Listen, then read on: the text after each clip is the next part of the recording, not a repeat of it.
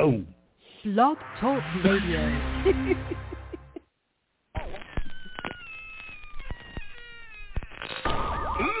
and gentlemen, boys and cool, step right up. Behind this curtain lies a ghastly concoction of delight, horror, fantasy, and terror. Your every wish is our command. Your every whimsical desire brought to life.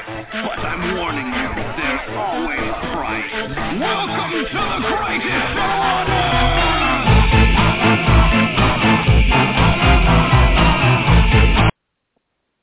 And welcome back to the greatest show on earth, that is Talking Terror. As always, I'm your old pal, the King of Horror, Andy G., welcoming you to this episode of the show, our Thanksgiving Eve episode, brought to you by the Mad Monkeys Film Pick of the Week, The Good Son, from nineteen ninety-three, directed by Joseph Rubin, or a k a. Home Alone Part two, the unmade sequel.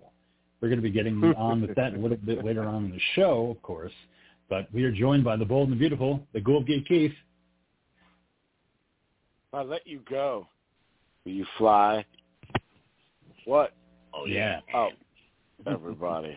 And welcome to Talking Terror. You know who didn't think he could fly? Tony. And he died. Those are people that died. Tony, Tony didn't die. Tony died. Tony died. Missus Torrance. Tony can't die because he doesn't have wings, Missus Torrance. No, no, no. Jim certainly found out his friend Tony couldn't fly. He died. And his other friend got beaten to death in Rikers. It wasn't a good week for him. But, of course, we were also joined by the... By the very same bikers! Hey, those are people who died. Hey there, Fright fans, Gold Geeks, and Scream Queens. Welcome to Talking Terror, the number one horror radio program in all of the land. Every Wednesday night, we come in your ears live with the latest horror news and horror movie reviews. You just be sure to share the love of your favorite horror radio program by liking and subscribing to Talking Terror on both Facebook and Instagram, baby. What is up, my dysfunctional fried family? Woo! Mm-hmm. Got through it this time. Yep. Got through it. Proud of you, monkey. Even with Jim Carroll playing in the background. Three more friends that died. I do. Is that the Basketball Diaries? No. so, uh, we are not going to be joined by the Demonic Dean this week or next week, because, uh, well, this week, Thanksgiving, next week, uh, he's planning on going to Yosemite like the plot of Halloween H two O. So we'll get his report in uh, two weeks about what it was like. Yes, that's right. They were almost going to Yosemite in Halloween H two O, which makes me think that's why the Dean always wants to go there. Like, but they did it in Halloween H two O, and all those people survived. Yeah, I know. But nevertheless, we'll sally forth about them as we always do. There's plenty Sorry, to talk far. about. And... see, you got it. Yeah, see?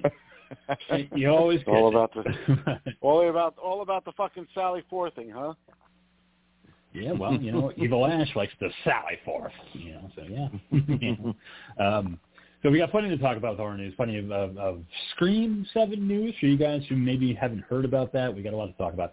Uh, but the thing I wanted to kick off the show with is I saw Thanksgiving on Saturday. Uh, going to probably go see it again this weekend just because I fucking need to see it again. It fucking was phenomenal. Wow. A lot of fun, a uh, lot of great kills. If you've seen the fake trailer, uh, there's a lot of Easter eggs in the movie based off of that one. Uh, it kind of loses some steam in the third act, but like most slashers do. Um, but there was so many references to My Bloody Valentine and The Mutilator and Scream and Halloween. Like, Eli Roth just fucking was like, you know what, I'm going to give the slasher fans what they want, which is a throwback to eighties and nineties slashers.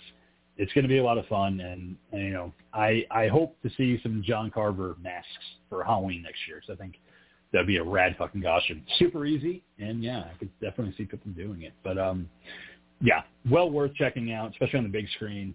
Um, so if you guys haven't checked it out, Ghoul and Monkey, well, not so much Monkey, but uh, Ghoul. I know you'll probably Monkey doesn't the go to the movies because he doesn't like to pay for stuff. Monkey no. doesn't like to go to the movies. Monkey doesn't like to go to the movies. No. Monkey hates the movies. It's because the monkey is poor. Yeah. Only movies he watches are on a pirate ship.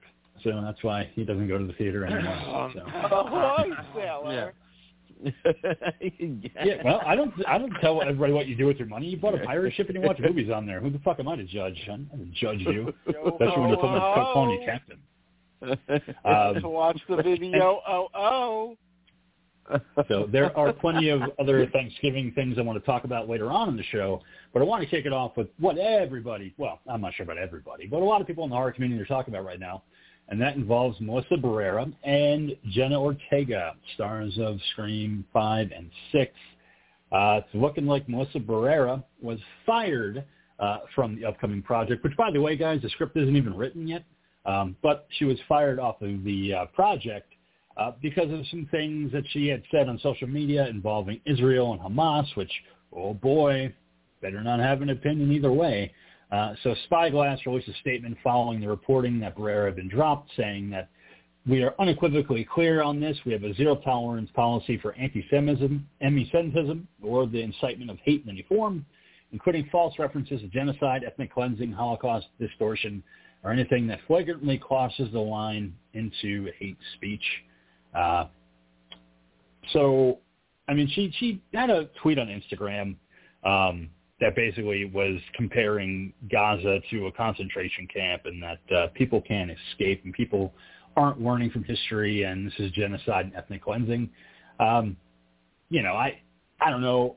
For some reason, celebrities think that they could just use their clout and kind of just say what they want. And I, I mean, I don't know if that was really hate speech, but, uh, you know, uh, what do you guys think about it, you know, as far as – because, I mean, Ezra Miller, he wasn't fired from playing The Flash, and uh, I think he's done a lot worse than uh, post. Oh, man. Yeah, you're right. Ezra no, Miller ahead, did Monkey. Way worse. Oh, no, no, I'm just agreeing with the king there about, yes, absolutely, Ezra Miller did way worse, and, yeah, his hat should have been fucking locked up. Uh, but do you think it's fair that she was Melissa Barrera has been fired because she kind of just used her platform to say, uh, take a political stance? See, and that's the thing, though, with celebrities is, you know, as celebrities, and if they're being insightful in some way, yeah, you know, that's what you're supposed to be doing as a celebrity is, you know, hopefully p- trying to put out awareness of world situations, bringing people, you know, to light of what's going on with, you know, and, you know, just help trying to spread the good word, if you will, you know, about the way things, you know, should be in the world and, you know, the nastiness that you're seeing out there. It's just, unfortunately, it's like we're also in a world where, you know, everyone is too fucking afraid to offend anyone, to where it seems like if anyone voices their opinions, then they immediately get shut down by it if it's not one hundred percent agreed with, you know, by the masses. And it's, you know, a really bloody shame that, again, even the news media itself seems like it's getting afraid to actually tell the news these days, you know, without its own spin. It's like, the you know, the news is just supposed to be straight facts, no no swing, no nothing, but at the same time, you know, still afraid to, you know, accidentally offend someone if it actually tries to tell the truth. Mm-hmm. Uh, what do you, where do you stand on this, uh, Ghoul? I mean, you know me, man. I'm all about it being fair and balanced, you know, because there's, there's definitely no slighting, no, no, no angling, no, no anybody None. ever profiting off of anything in this world in any way, shape, or form. Never, ever. No. I mean, come on now. No, no, no, no, no, no. Listen, I, I, I Monkey, I know, in a perfect world, man, and like, you know, in, in all the essence of innocence, the idea that the news is supposed to ever report anything than, other than what's profitable is silly. That's been going on for so many fucking millennia now. It's ridiculous. There's never been fair and balanced news. There's never been an actual ethical reporter or newspaper ever. You can trace stuff back so far of how they slight things just to simply, you know, progress one thing and shut down another. So, I mean, that's just, that's society mm-hmm. in general, you know? And we're seeing that in its full form right now because of the way, you know, the, the, the way things are carried about using the platforms that we now have at our disposal. You know, you'll, you'll look at the internet, you look at how it's used. We've seen it with the elections. We've seen it with our, our political people at the moment. You know, and, and, and the problem is, is it's, it's, you know, they, they, they want to say that it's a narrative. They want to say that it's, it's this story that's being formed. It's this, it's that. The problem is, is it's, you know, it, infor, misinformation, even if believed by a large portion of people, is still misinformation. You know, so yes. Just because people believe that it's it's real or it's true doesn't necessarily make it real or true. You know, there there are a lot of things going on overseas right now, and a lot of things that people are seeing and reading and, and finding out on the internet. Now, some of it is real and some of it is true. So I don't want to discredit all of it or all of them, but just as much of it is also misinformation. It's bent in a way, it's slighted in a way in order to, to make people feel a certain way or use certain terminology and say things that they may not necessarily know what exactly it is that they're expressing, or how expressing this might hurt or offend other people. Um, Don't get me wrong. There's going to be plenty of people out there who just don't give a fuck. And they want to hurt. Mm-hmm. They want to inflame. They want to piss people off because, you know what, they feel like no matter what, they are in the right in this situation. You know, I, I've seen, you know, more video footage than I would have ever have liked to have seen coming from over there of, you know, Middle Eastern people pulling children and women out of rubble. You know, small yeah. children flattened. Dead, you know, watching them wrap up bodies so that they can just cart these bodies off. You know, there's a, there's a lot of fucked up shit going on over there, and both sides are really, really not doing things yeah, in any right way here. So, mm-hmm. whereas I might not necessarily fully disagree with what Barrera has to say or think in the situation, she just shouldn't be putting it out there in the manner that she is without fully educating herself on everything first. You know, you are an actress. Mm-hmm. I know you want to use your, your, your, your, what you feel is your culture's version of oppression as a means of comparison, but to then start throwing in comparisons and, and, and comparing all of this stuff to things that occurred back in like World War Two, when you're talking genocide on a mass scale the way it was, I mean, there just uh-huh. really is no, there's no comparison to any of that. You know what I mean? You really can't, you can't do that. Um, you know, so as far as the studio doing what the studio is going to do, well, you know, you know how they are these days. They want to put the fire out. They want to put the fire out before it even fucking started. They're like, yo, she said some shit. Five people complained. Let's stop it now and be done with it. I'm sure behind the scenes they're like, listen, you know, the movie's made money, but there's a lot of buzz going on. People really don't think the next one's going to be good. They already knew Ortega wasn't coming back. You know, if we're going to believe what they're saying, they knew ahead of time that Ortega wasn't going to come back. They knew this before the Screen Actors Guild strike. So if that's the case, and they know they're not getting their big draw actress back, then they're thinking to themselves, eh, you know what, Melissa Barrera, she kind of only works when her sister is involved with the storyline. Maybe it's not the worst thing to let her go, and, and let's see what let's see what we can come up with without her. Now, I think no matter what, the next movie sucks.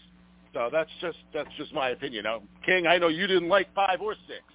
You know, I, I nope. personally thought they were all right. Um, you know, better than two through five, uh, two through two through four. You know, but that's because three is like atrocious. You know, hmm.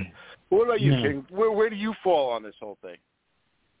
Yeah, it's, it's just basically just exactly what you said. It summed it up perfectly, and I think that, you know, especially when you're a celebrity, you know, whether it's a major celebrity or a B-movie actress, like, do all of your research possible before you get onto your social media platform and, and say something.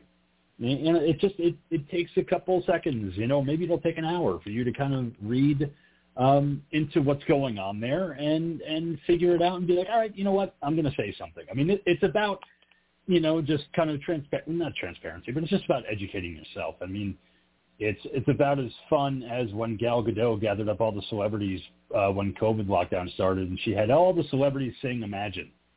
Like, the most fucking tone-deaf thing that I had ever seen was that. I was like, this, you, you, you, what? I was like, this is the, like this is the most, like, and you're picking this song.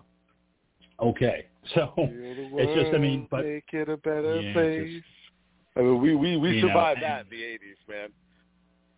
Yeah, we, yeah, we just holding hands and everybody's going to come together.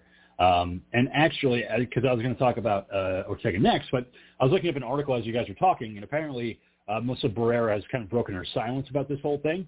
Uh, and she wrote a post on one of her social media sites, and she said, as a Latina, a proud Mexicana, I feel the responsibility of having a platform that allows me the privilege of being heard, and therefore I've tried to use it to raise awareness about issues I care about and to lend my voice to those in need. Every person on this earth, regardless of religion, race, ethnicity, gender, sexual orientation, or socioeconomic status, deserves equal human rights, dignity, and, of course, freedom. She should have just said that in the first place. Probably just could have easily said that uh, before her first post. And she might still have a job, you know, working on Scream seven. Um, but I will agree with you, uh, Ghoul, that Scream five wasn't so bad uh, when you compare it to Scream six. Scream six is, like, just hot trash. Scream five, it's okay. I, I forgive Scream five a little bit. Um, but Scream six, it's just, you know, just the, the killer's motivations were just so ridiculously bad. I was like, I can't believe we're here. And now all of a sudden all these characters are, uh, they cannot die. Like they, they have all, uh, they're turned into mutants. And if you stab them to death, they're still going to come back. Like it was ridiculous. So I was not a fan of that. That I agree with. And, you know, I know, I know we voiced that, uh, you know, after seeing the movie, because mm-hmm. yeah, that, that was pretty silly. It, it was just terrible. And, you know, it it takes a lot for you to kind of see something like that and be like, oh no, they're fine. Like Dewey in Scream one, he got stabbed in the back, plausible that he lives. Uh, one of the characters, uh, the core yeah. four in Scream six gets violently stabbed. Well, it's possible that, that we could have survived. I mean, you know, I mean, it wasn't like uh, the character in Scream six who got viciously stabbed uh, by two killers, and then he comes back giving the thumbs up at the end. I think that's fucking retarded. It's just ridiculous. You know, like come on, like you know, just it's terrible. Um, but yes, uh, like you were saying, Ghoul, also about um, Jenna Ortega. Uh, she, uh, as of today, is out for Scream seven. She's uh, cited that uh, Wednesday, Season two, filming in Scotland. It starts in April of next year. It's going to go through the summer. She also has to do uh, Beetlejuice uh, uh, reshoots uh, for Part two. Uh, so I believe that more than I would believe her leaving in solidarity for Melissa Barrera, you know, because this happened before the writer's strike and the actor's strike. She was already talking about leaving the Scream franchise to go work on Season two of Wednesday, um, and also do the Beetlejuice two uh, reshoot. So I just, I'm not really going to miss them too much, you know, but I get like what, you know, does it lead to? I mean, you know, like the Dean said in the group chat, I mean, Scream franchise is pretty fucking big. So you have to imagine that they might uh, keep going. But to me, I'd like, well, you have to do another reboot then, because you can't really conclude a trilogy without the two core Carpenter sisters. Unless you want to do the cold open where it's like, oh, my God, you guys, did you hear? Uh, the Carpenter sisters were just stabbed to death, and their bodies were found. That must mean that the killer is back. And then, oh, or, no. Or, or, or do they hire people that kind of look like them from behind and just do the the kill, like, on screen, but you never really see their face. You never know for sure if it's them. So now, of course, that will leave the door open for when Scream, like, ten or eleven rolls around. You could always bring one or both of the Carpenter sisters back. Oh, you have to do that with when they're just out of focus, just out of frame. Oh, my God, is that you, yep. Sam? Is that your sister? And all of a sudden, Ghostface shows up and stabs them both to death. Oh, my God, no, they're both dead. Well, you don't know that. That was done by, you know, you don't know. I mean, that was just off screen. I mean, they were out of focus. You don't know. They could have survived. They, they could use a little. They could use a little person to play Jenna Ortega. You know, like it'll be perfect. It's just gonna be, uh, you know, that uh, the one guy that does all, well, Warwick Davis. They just put him in a wig, and he's just running down the street with, you know, heels and a wig on. Is that Warwick Davis? No, I'm pretty sure it's Jenna Ortega. No, I uh, think that's Warwick Davis. Or we could get uh, we could get uh, Deep Rob. Well, there you go. That's even better. You know, it's just like it, that's the uh, Oompa Loompa from Willy Wonka. No, no, that's that's mm-hmm. Jenna Ortega. You know, clearly uh, it's in Deep Roy. The Sorry, not down. Rob Roy. Deep Roy. Deep Roy. Oh, yeah, Rob Roy was a pirate movie. Oh, boy. Yeah, deep, well, I, deep I, Roy, I yeah. say what they should do with seven, like I was telling you in the group chat. You know, I, I think mm-hmm. that uh, you know, uh, uh, as as everybody should know that that does listen to the show. We actually do all communicate. You you would never think it the way we talk with each other on the show. You know, we're always oh, so yeah. surprised with, by what each other say, but we actually do communicate all the fucking time. Um, but yeah, like I said on there, I think since we're at the seventh Scream movie, we might as well do exactly what Wes Craven did with the Nightmare movies, and you make nightmares, you make New Nightmare. So now we have New Scream, you know, and let this be a full-on meta. We don't have, you know, characters. We have actors and actresses. I mean, yeah, and like I said in the, the group chat, yes, folks, we surprisingly uh, do talk. We don't just shockingly talk to each other on here. Um, but, uh, you know, Scream three kind of went in that direction, not fully. It didn't embrace the meta like New Nightmare did. But I don't know if I'd want to see that. I think I would just be too exhausted with Scream at that point. Be like, oh, so now they're just going to go New Nightmare. We as horror fans who have seen New Nightmare would be like, oh. Like, first of all, Wes Craven's fucking dead, and now they're just kicking his fucking corpse by making Scream this whole fucking meta where you're going to have Skeet Ulrich being like, hey, I'm not Billy Loomis, right? Like, I'm not him. You know, I'm just, I'm an actor. But then all of a sudden he fucking disappears and he puts on leather pants and the fucking Ghostface mask. It's like, oh, look, he's got leather pants and a, a trench coat on now. Wow, that must be Freddy. That must be the Ghostface from Our Nightmares. It's like, it's like the script is writing itself. Or, yeah, I mean, it I mean, is, yeah, it that's... is here, because, you know, here, hear me out. We could even take this a mm. step further, right? And we can go mm-hmm. and now finally marry together New Nightmare with this new version of Scream. So now we can combine oh. you know, the, the, the actors of New Nightmare, you know, who are the people who have flown like through. And now we don't need just the New Nightmare actors. You know, we can take everybody that ever acted in sure. any of the Nightmare movies and marry them in now with all the people that are remaining that are actors from the Scream movies. I mean, obviously without Melissa Barrera and, and, and Jenna Ortega, those, those two will be missing. Right. But, well, you know, out. We can have yeah. Hayden Panettiere, we can have Nev Campbell. Everybody can come back. I mean, this this, this means yeah. we'll have, uh, you know, David Arquette, W C W champion. We could have him. I mean, you know, Dewey lives forever in our hearts, so why not in the uh, the Scream metaverse? I mean, that would be a great idea. See, for a second, I thought you were talking about marrying New Nightmare and Scream, and I was oddly on board for that for some reason. I was like, you know, I wouldn't mind that. You know, just have Robert. That's Englund what I thought you were saying too. yeah, yeah, no, no, that's just, but no, Freddy. I am. I'm saying that as well. We take oh, all of it, okay. and we put it all yeah. together with Scream, with the Scream characters, and now we, we kind of marry that entire thing. We could have Robert Englund within the world of Scream, Freddy Krueger versus Ghostface. I mean, this, this could happen. Well, I mean, it really wouldn't be Freddy Krueger, though. It would be whatever that demon was in the New Nightmare movies versus whatever, like, person is dressing up as the Ghostface killer, you know, or Ken. It could be the whole fucking cast is dressing up as the Ghostface killer. It, we, the sky's the limit with this film, people. Then you bring in the then you bring in the kid that was also Cage in Pet Cemetery, because it's probably been forever since he's acted. Oh, Miko Hughes, yeah, he could definitely. He just showed up in a fan film for New Nightmare, Dylan's New Nightmare. That's on uh, YouTube for free. So he, he is acting just in a fan film. So, but he did show up as that character, Dylan Langenkamp, in uh, Dylan's New Nightmare. Um, but yeah, just call it I'm Screaming for a New Nightmare. The total oh. fucking ultimate New Nightmare meets Scream. Right? It's, it's it writes itself, like just like New Nightmare did. Wes Craven said the script is writing itself, so I mean we're just writing it, you know. we could even you can we get, could go but here we could we could go seventies with this, right? And we could be like Scream Nightmare Scream, you know, something like that. Where oh yeah, Scream a New Nightmare, you know, or a New Nightmare Screams, you know. Really fucking seventies it up. Really, you know, make people fucking want. You get that on T-shirts. Like, oh yeah, that it would just sell itself. But then you can get a guy that kind of looks like John Saxon, but isn't John Saxon. Like, hey there, Nancy. I hear Freddy's back, and he's facing off against Ghostface. well, that's not John Saxon. That's just the guy that looks like John Saxon. They're pulling a Halloween Kills on us. Oh, boom, but it is John Saxon. One of John Saxon's wigs. Just a cameo by John Saxon's wig. Oh, no. Is that right? Is that right? Bad, which is just a bad comb over, you know? John Saxon's wig. Just some guy with a bad comb over. He's just talking like, you know, Charles Bronson meets John Saxon. Hey there, Freddy. I, uh, Scream in my nightmare. You got your nightmare in my Scream. Your nightmare in my Scream.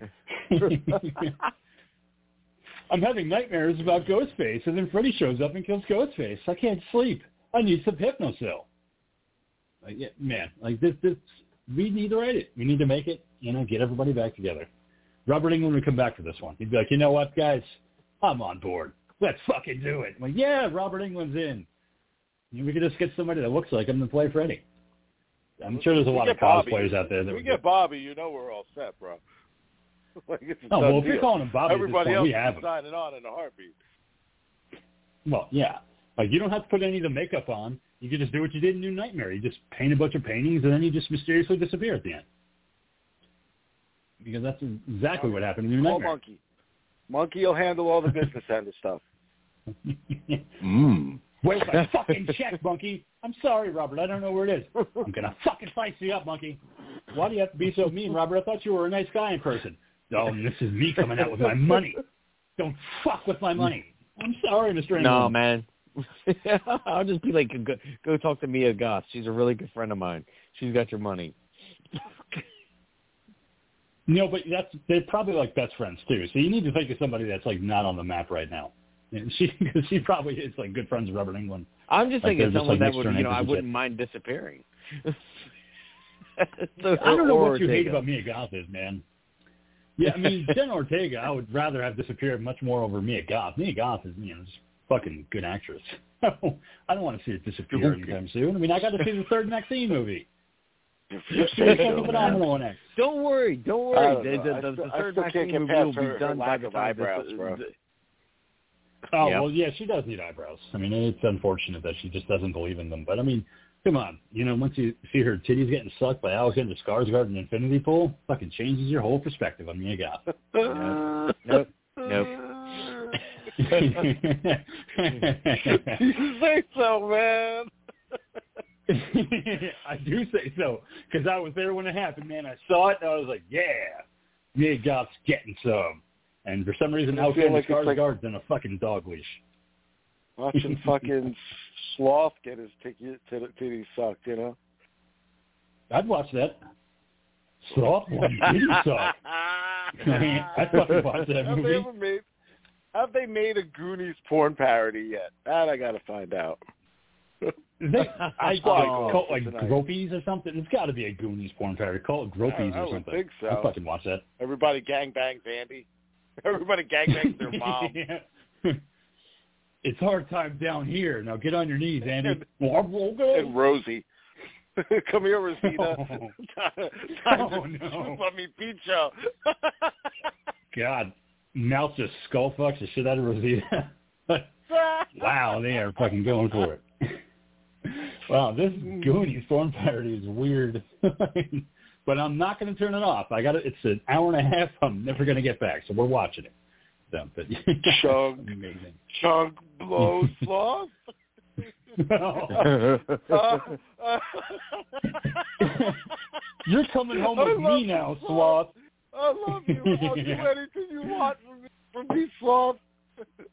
You're going to come home and live with us, sloth, under my bed. Sloth like bed. No, you're going to be loving it hard with your face pressed into the fucking pillow tonight. I'm so excited. Heidi Holt's inside his matzo balls, Mikey. You know, and Data has to watch the entire thing. Oh, just going to be standing in the corner playing one. You can get him back to being it. I know you just won an Oscar. No, but can you be in Goonies? He won an Oscar, man. He ain't doing that. You never know. Getting, you don't have to tell him it's a porn parody until you're on the set. He's too busy getting ready to get an Emmy now for his fucking portrayal of Ouroboros and Loki, man. So he's just raking in the rewards now, in the awards. So good for him. You know, about time. I hope so. He, um, he was really, he, seriously, he was like the best part of Loki season two. So, like, it's, in my opinion, anyway. Yeah, I mean, I haven't, uh, I haven't watched any. I mean, I only watched like one episode of Loki, so I have to really watch that. Cause I, I know the monkey keeps recommending it to me. You've recommended it to me, but you know, I have to, I have to get on it because I think I, I like Tom Hiddleston, so I have to okay, get around it one day. So. Backtracking just a hair. Let's see here. Damn, Monkey comes in hard now. All of a sudden, holy shit. Yeah. Like uh, dad just let's see here. nineteen eighty-five, Poonies with Sharon Mitchell, Yay, Amber Lynn, Heather Wayne, Kevin James, Mark Wallace, oh, that's, and Kevin introducing nineteen eighty-five. Be- no, we need it like updated, man. Yeah. Uh, well, you we were asking if there was one. I was letting you know there was there was one. But yes, Tony, I agree. You're talking about the high quality.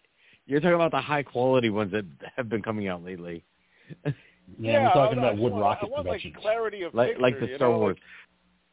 Like, the, the, the, well, that, too. Like, yeah, like an actual truer parody, you know, because a lot of those old eighties, like, parody movies have, like, zero, like, to do with the actual plot of the, like, the film that they were parodying. You know, it was more like they, they took a bunch of scenes and were like, yeah, this is the parody of the movie. You know, they'll yeah, use, like, one or two lines from, like, the actual film. Uh, un- unlike the very first porn I ever saw, which was Sex Trek two, The Search for Sperm. Nice. Did they ever find it? Yep, they found it. Oh, good. I was worried there for a second. I was like, I hope they don't leave you on the cliffhanger where you have to wait for part two. Come on. Come. Come. Come! Yeah, that's exactly what, that's exactly what happened. Wow, Monkey, you were spot on. um, but, uh, all right, so a couple other things I wanted to talk about because uh, we all love N E C A, um, especially with Thanksgiving coming out this past weekend, which, by the way, um, was made for fifteen million dollars. Uh, it brought in uh, twelve point six million dollars last weekend. Uh, this weekend, we'll see if it rakes in even more. I'm sure it will. Especially with it being Thanksgiving weekend, a lot of people are off. A lot of people go to the movies. So, is it a sequel-worthy movie? Eh, I'm okay if they never do another one. But you know, uh, N E C A uh, decided to get in on it with a collection of Thanksgiving John Carver figures. So pre-orders being taken now. They're releasing an Ultimate John Carver seven-inch figure, an eight-inch John Carver cloth figure, a John Carver six-inch scale Tuning Terrors figure, a John Carver plush. A turkey mascot that includes its detachable head in all the gore, and a T-shirt and John Carver mask bundle. So you can go on the N E C A's website now uh, and get your pre-order in um, for those particular items. I might get the Toonie Terrors one because, I, you know, it's only like fifteen bucks. But uh, the other thing I wanted to talk about, guys, N E C A uh, on November twenty-seventh at twelve p.m. Eastern Standard Time, they're going to be releasing a limited edition Alex Murphy Ultimate figure from RoboCop. This isn't Alex Murphy as RoboCop. It's actually him before he got killed. So it's actually oh. Alex Murphy as the police officer. The figure will feature the likeness of Peter Weller of Murphy before he becomes RoboCop. It's highly articulated and comes packed with accessories like interchangeable battle-damaged bulletproof vest, battle-damaged right arm, battle-damaged hand, two sidearms that fit a holster, extra hands, and three interchangeable heads, helmeted, unhelmeted, and screaming. The figure also comes with a card signed by Peter Weller and is limited to four hundred seventy-five bundles. Uh, I put the images up on the Talking Terror page. Um, you know, I know it's a limited release, only four hundred seventy-five, but man, the figure looks good. There's never been an Alex Murphy figure before, so, you know, before he gets fucking turned into RoboCop. So, you know, if you're the really? completionist and you love RoboCop, hell yeah. This is the first so time that they've really done. I totally thought that there was a, a, a Murphy figure. Not that I could find. At least not the one with uh, uh, Peter Weller's actual likeness. This one is like licensed by Peter Weller uh, to be released, mm. but I couldn't find one. You know, just I can only find RoboCop. So, you know, so maybe there is one out there, but I just haven't found it. Um, so we'll see what happens on that end. Um, we covered uh, the Martin Scorsese remake of Cape Fear right here on the show, and this week it's been announced that a T V series is in the work with Martin Scorsese and Steven Spielberg collaborating on the T V project. It's described as a tense contemporary thriller that examines America's obsession with true crime in the twenty-first century. In it, Storm is coming for a pair of married attorneys when an infamous killer from their past gets released after years in prison. I wonder if Robert De Niro is available. Because I would just love to see Robert De Niro just reprising his role. Like, hey, I know I died in Cape Fear, but I'm, I'm back. I've got to pay off a lot of people. Because I just Reboot. got sued by my publicist, and I also have a kid. We'll pretend like that never happened. You know? Well, but uh, just, you got to yeah. remember though, at the the end of Cape Fear, it's it's left open to where he possibly could have lived because his body's just laying there, and then it washes away. You don't, hmm. you know it, you know it's so it's left open to where it could possibly come back anytime. Very true. I mean, you know, as far as like the character itself, I mean, they, they definitely could do, and then have somebody else, you know, play. I mean, that most makes more sense. But I mean, you know, I'm not that crazy about the idea only because I watched the basic, uh, not basic, uh, Fatal Attraction. I watched that series when it came out on Paramount Plus. Oh boy, no, no, just it should have stayed a movie. Just Joshua Jackson. I'm not hating on him at all, or Wesley Kaplan, but. You know, there's just not enough story for a series, and that's the problem with it. I mean, I don't know if you guys uh, checked any of it out, but when it came out, I watched yeah. it, and I was like, wow, they just, they're they're desperately trying to shoehorn a, a series. yeah, no. yeah, it's like, yeah, I don't even know how you can, like, stretch that out, man, you know, except, like, just throw in a shitload more sex scenes, or, and, like, what are they going to do, hang out with the dog in the park for a, yeah, a fucking shitload? Uh, no, uh, Lizzie Kaplan, who plays the Glenn Close character, uh, murders uh, Michael Douglas' wife. I mean, it's not Michael Douglas, it's uh, Joshua Jackson. Uh, murders the wife and then uh, frames uh, Joshua and Jackson for it. So he has to go to jail, and then he has to prove his innocence throughout the series about how this crazy chick that he hooked up with is actually a psychotic and killed his wife. So, yeah. Oh, that's fucking just, lame. Uh, yeah, it just it, it went on way too long, and that's why I said it, it. It was good as a movie, just not good to make a series out of something that's just kind of an hour and a half idea. Um, but yeah, so Cape Fear. But it's interesting that that uh, Scorsese's working with Spielberg. You know, it's the first time they've ever collaborated together because uh, the series is going to be released for Amblin Entertainment, which is Spielberg's uh, company. So, I mean, I I don't know if I'd ever want to be in a room with both of them at the same time. Just because oh, I think the, the amount of film talking they would do would make my head fucking explode. Because I've I've seen interviews with them both, and I think that yeah, I, my my my brain would melt uh, just from hearing them talk about movies. Like, add Quentin Tarantino in there, and yeah, you know, I'm dead. Like just the speed talking of Tarantino and Scorsese mixed with Spielberg, just talking about how great his movies are. I don't know if I could take it. But guys, I need to get to Mare. You guys keep talking. I'm not going to stop you, but I'm just going to go outside, just listen to something else. You know? um, so in the wake of this early this year of five brand new episodes that premiered on Netflix, Variety's reporting that Black Mirror is coming back for a season seven. No casting oh, has been confirmed yet for season seven, but Variety understands the show is set to go into production later this year, with Charlie Brooker, Annabelle Jones, and Jessica Rhodes believed to be returning as executive producers. Plot details and number of episodes are still being kept tightly under wraps. So if you're a fan of Black Mirror and you're looking forward to another season, you are getting one.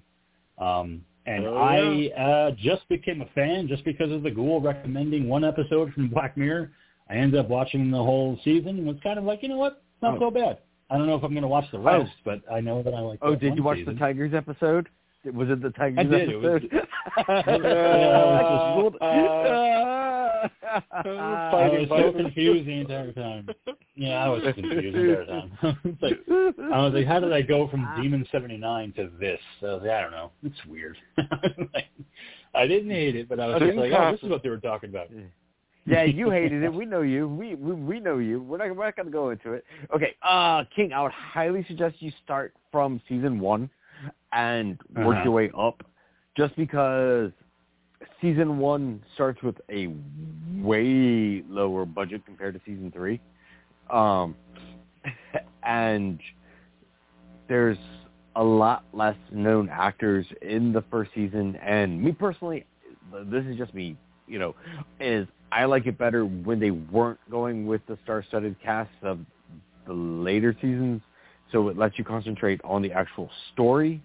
Um, mm-hmm. But the, the season one paired, like, you know, is a lot dirtier and grittier, and, you know, as they work their way up and stuff like that. But it's just sm- definitely smaller, independent anthology show season one. And then it just, as it gained popularity, they obviously gained more budget and spent it on better effects and bigger name actors. Ghoul, what do you think, man? Black Mirror, uh, listen, I think, uh, you know, the actors really aren't what makes those stories. You know what I mean? It really comes down to yeah. the writing. And just like the Twilight Zone, you know, you can take a a great actor and put him in a badly written Twilight Zone episode, and you're like, well, that kind of sucks. It's disappointing. And same thing for Black Mirror. You know, some some of the stories, when they when they are on, they're fucking phenomenal. When they're not, it's like, okay, you know, you, but thankfully, more often than not, they're good.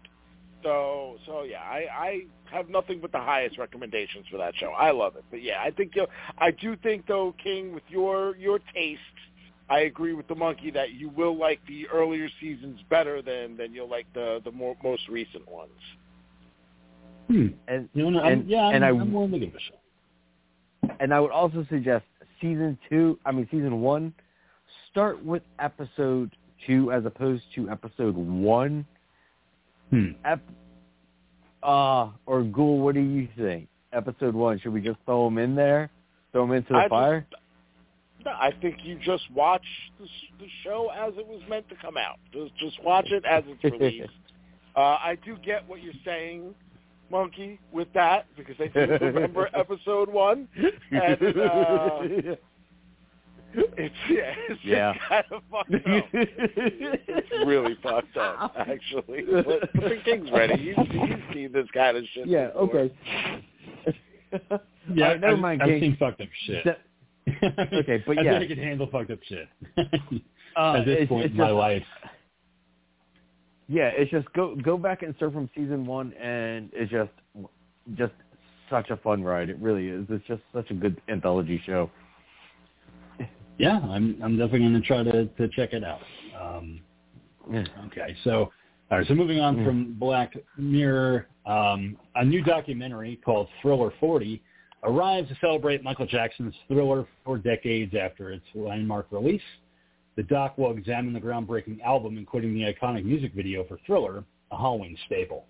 So Thriller forty debuts on December second at eight p.m. Eastern Standard Time on Showtime, and will stream on Paramount Plus for those who have Showtime and are subscribed. The upcoming documentary will feature never-before-seen footage and candid interviews, chronicling the point in Jackson's career that launched the singer into megastardom and created a pop culture phenomenon that is woven through the culture and continues to influence the world of music, television, dance, fashion, and more to this day.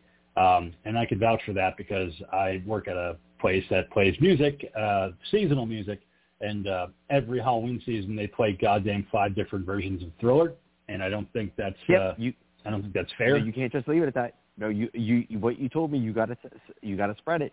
The you you have to sit there and talk, talk about some of the versions because I was just shocked.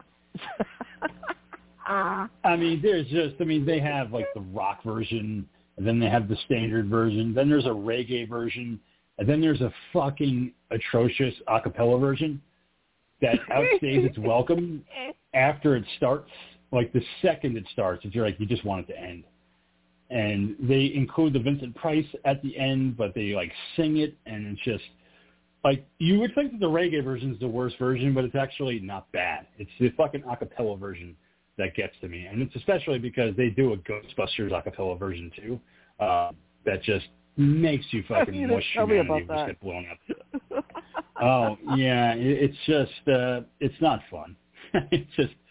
It's terrible. Um, I don't recommend. But, yeah, so, I mean, Thriller has definitely invaded uh, pop culture as a whole. I mean, every Halloween can't go anywhere without hearing it. Oh, yeah. Um, I mean, I remember back in the day when the movie, when the video premiered and they were playing the documentary beforehand, you know, the making of Thriller, and John Landis was talking about how fucking great it's going to be, trying to ignore the fact that, you know, Vince Morrow died on the set of Twilight Zone. Anyway, we're here to talk about Thriller, guys. You want to talk about Thriller? Let's kind of talk about Vic Morrow. You know? Um, well, plus, I, I remember that special, and I really enjoyed it because they, you know, actually went in depth and showing you, you know, the, the makeups and special effects that went in behind it. And I, just, I enjoyed that just as much as the actual video. Dude, I watched that. Yeah, well, I had that on tape. I watched that so fucking much. It's not even funny. I used to watch the making of Michael Jackson's Thriller like like clockwork every day. You know, between, you know, because they were showing you, the like you were saying, Monkey, they showed you how they did the special effects.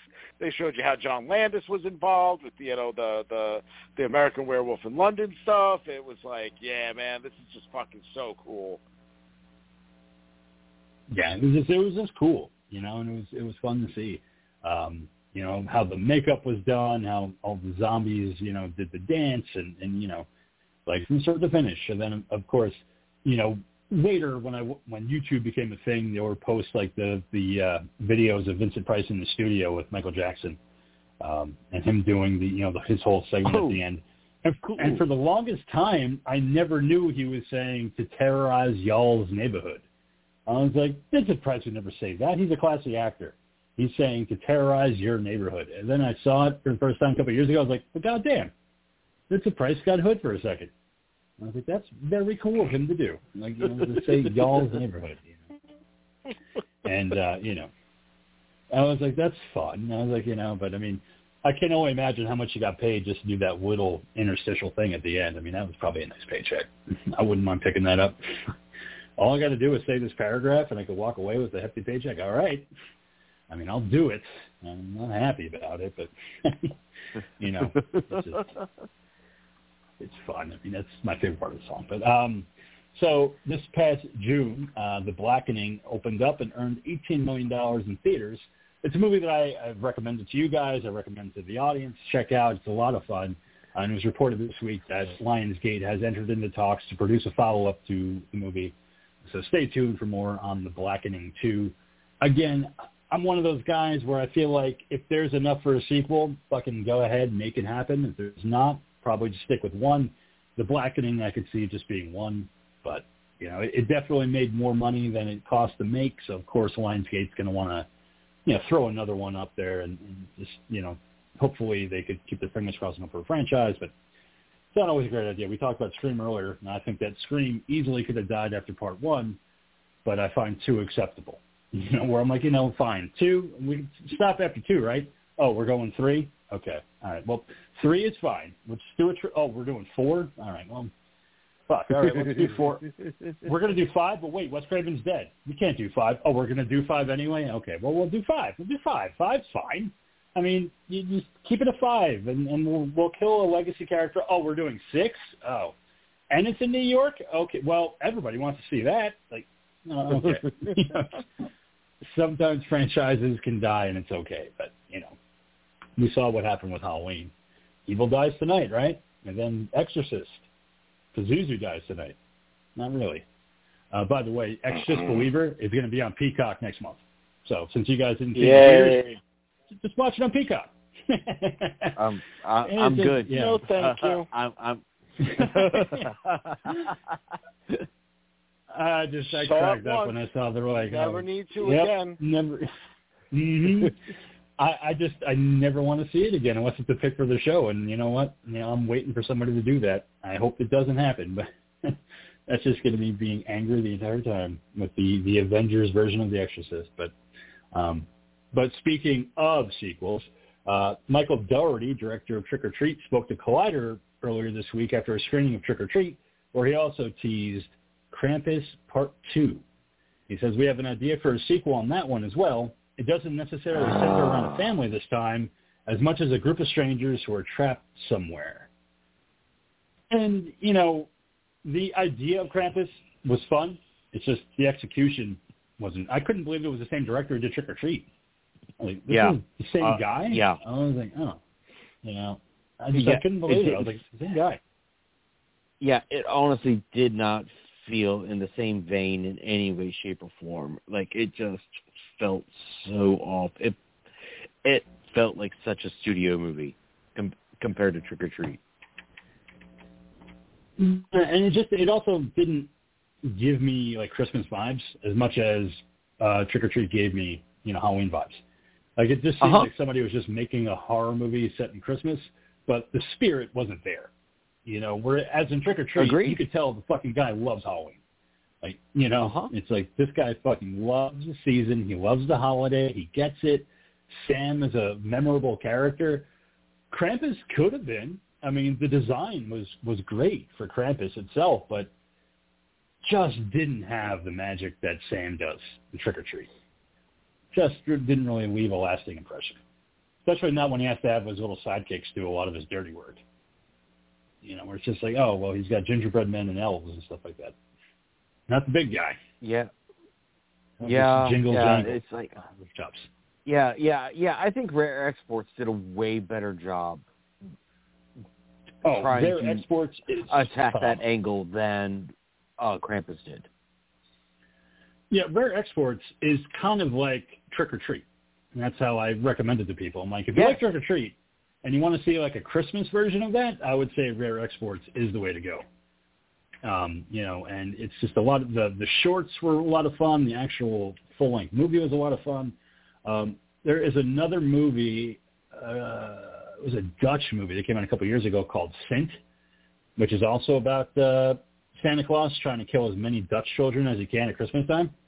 It's fucking great. You know, if you could find uh, Sint, uh, definitely I would say add it to your Christmas list because it's it's just like Rare Exports where it's just a lot of fun. It's just a, a insane demonic Santa that kills Dutch kids. And the lore behind it uh, is a lot of fun. But, yeah, it's called Sint, S I N T. Uh, I recommend that usually around the Christmas holiday if you're looking for a horror movie. Something that's not Black Christmas and something that's not Silent Night Deadly Night. And everybody's like, what horror movies do you watch at Christmas time? Like, well, I watch a few of them, Rare Exports being one, Sint, and, of course, the classics, Black Christmas and Silent Night, but there's other ones. Um, Christmas Horror Story. Christmas Horror Story. I only watched once, and that was for the show. Wasn't bad. I actually liked it. Um, but, Pool. Yeah, I haven't gone back. And is that a Christmas movie, Pony Pool? I can't even remember anymore. Uh, no, yeah. I believe I, so. All I remember is I think huh. there was a Santa Claus incident going on at the mall that he is talking to whoever he is speaking to on the phone at one point. Hmm. So, so I could be wrong. Um, you might be. I mean, who knows? It could be a, a Christmas-centered uh, movie. I mean, I, I just remember taking place in a, a, a radio station, and it was before I, I did narration. So we pretty much just kind of that's probably one of my favorite episodes of all time that we've done, uh, just because of the fact that we just completely said "fuck you" to this movie and just started talking about whatever we wanted for like an hour. I can't. You know, panties just, in the pool.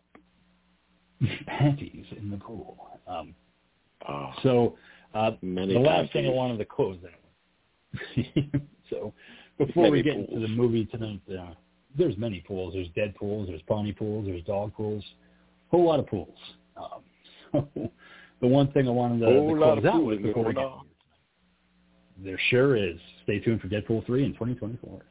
Um, since we were talking about Wes Craven a little earlier with Scream and, and New Nightmare, Uh, Universal and Jordan Peele's Monkey Paw Productions are teaming up for a remake of what I consider underrated, The People Under the Stairs, that Wes Craven wrote and directed uh, back in the early nineties. Uh, the original Universal Studios movie, which Craven, like I said, wrote and directed, um, follows young Fool, played by Mighty Ducks' Brandon Adams. Uh, he breaks into the home of uh, family's greedy, uncaring landlords. Hey, he discovers a disturbing... yeah. So he discovers some weird shit, some incest going on, uh, and it's uh, from, you know, the uh, the couple that was on uh, Twin Peaks, Big Ed and Nadine, uh, play the psychotics in People Under the Stairs, and it's so fucking great. Like, Monkey, I don't know if you've ever seen People Under the Stairs, but if you haven't, you got to change that. Saw it in theaters. Did you? Lucky bastard. Yes. I had to fucking rent it when it came out in v- on V H S. I was there, it. man. Because it, it came out at the time where I could have gone to the theaters to see it, and I just never made it. And I was like, fuck. And then it came out in V H S, and I was like, I got to rent it. And I fucking watched that movie like three times in one day. I just I was like, this movie is so fucking weird. I, I mean, Wes Craven's fucking a genius. Why don't people give him more money? And I'm like, oh, because nobody goes to see his movies. That's the problem. He puts out movies nobody was going until Scream. But you know, neither here nor there. But I'm, I'm looking forward to. I'm looking forward to it just because that, that was a fun one. Um, definitely Wes Craven commenting on the Reagan era uh, with the two characters basically being Ronald and uh, Nancy Reagan, who was a real throat goat back in the day before she became the first lady Dude, of the United States. That totally. Oh man, that totally threw me off when you told me about that. Oh, oh man, that she fucking hoovered a lot of dick before she met Ronald in Hollywood. Yeah, man. Like you and know, was, and was known for it. Like you were telling me, like you know, that this unofficial do- documentary came out like not too long ago about talking about how she was like known through Hollywood for going around and being the starlet that g- gives the best head.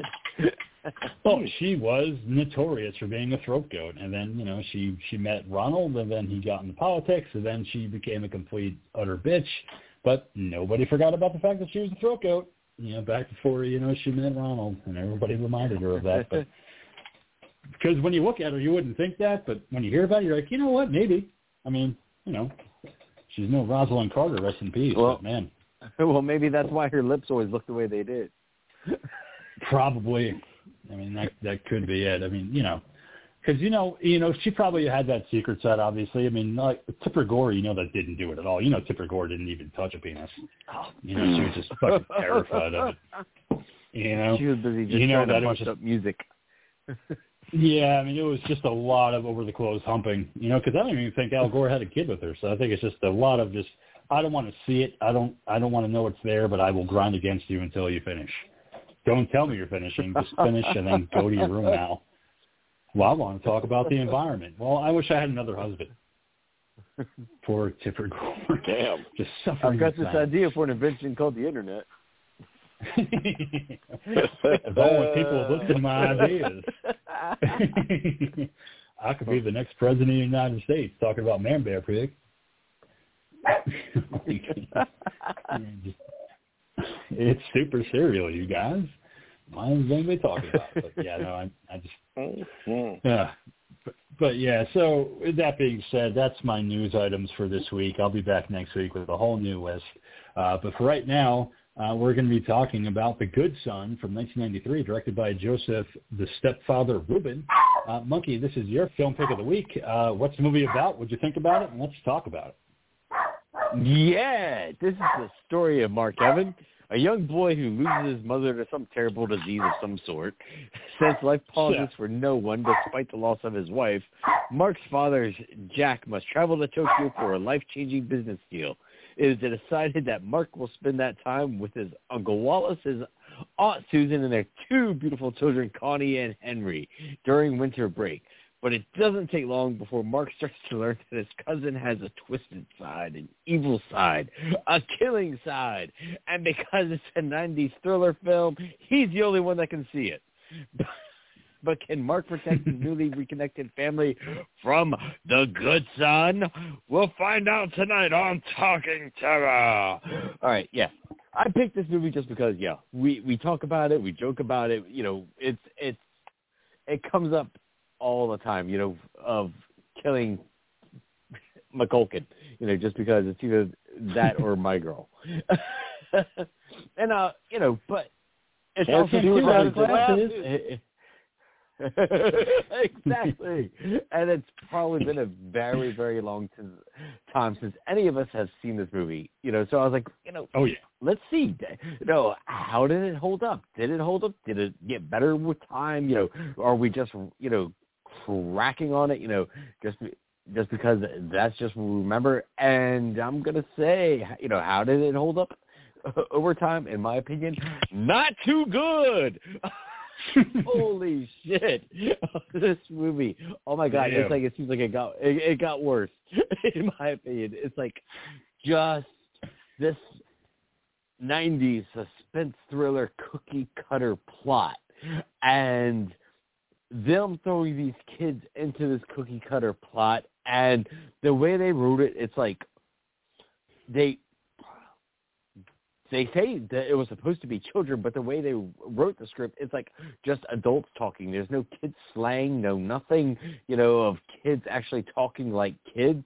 It, it, like, it's, all, you know, it's, yeah, just falls into just that nineties suspense thriller feel of it. And Macaulay Culkin's acting just doesn't help, you know, because, uh, again, I was like, all right, you know, Uh, you know, we'll we'll try it and see how it is.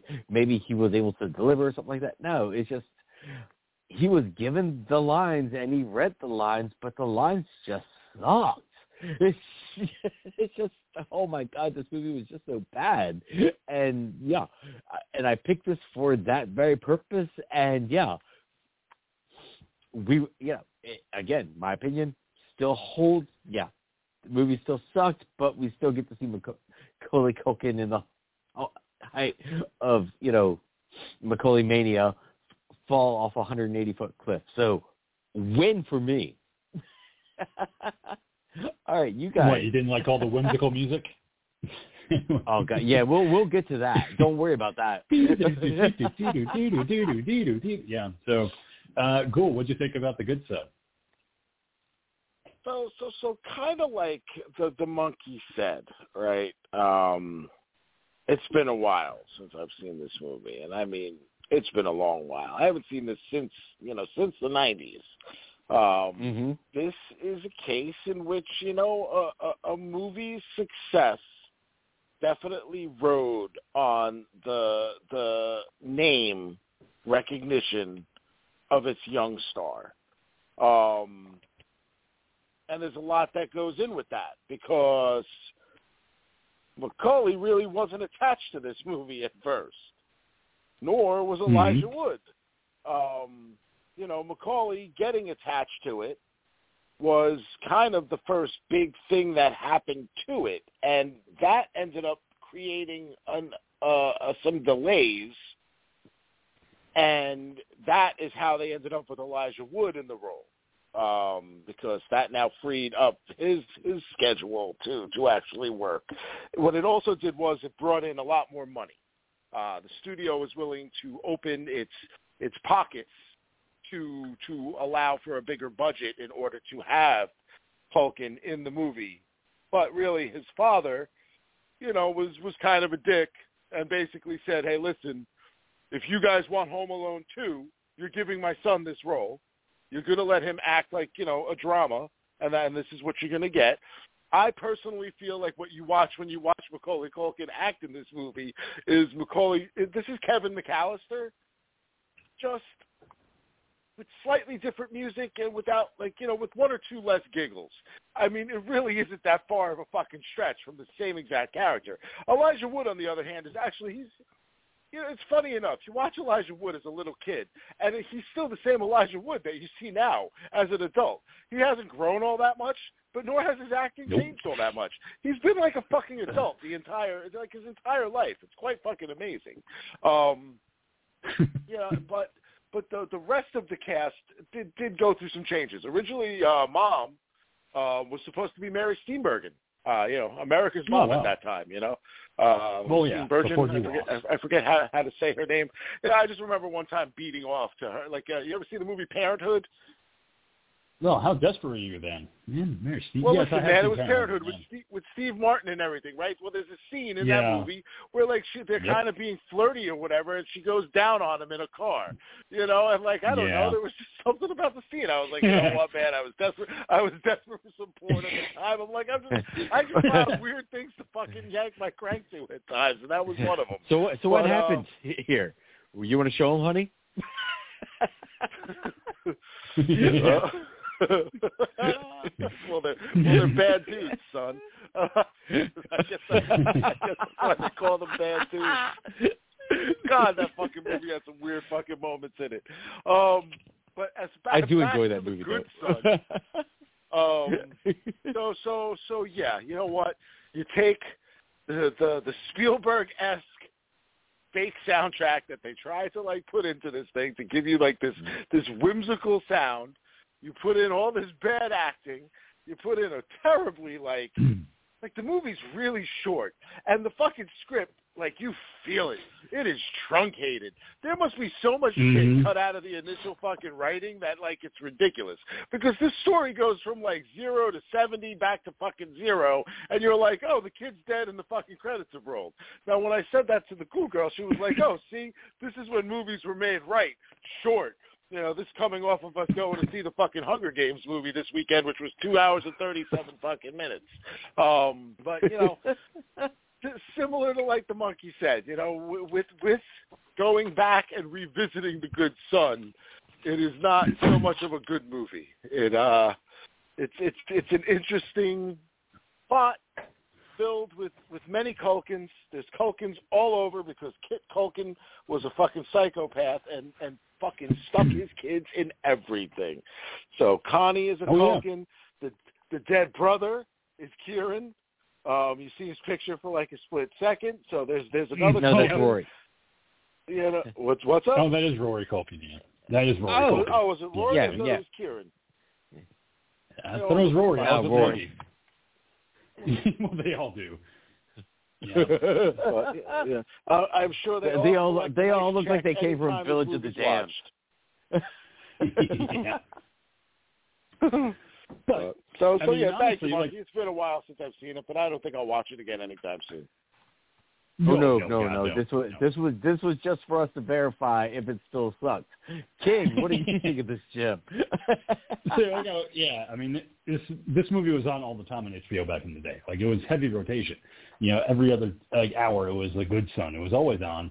But you know, like the the Ghoul just said, you know, like what the Ghoul guy said. Well, you know, that's when they made movies good. It's like, well, no, you I could watch a two and a half hour movie, but if the pacing's good and the story's good and the acting's good, it's going to feel like an hour and a half.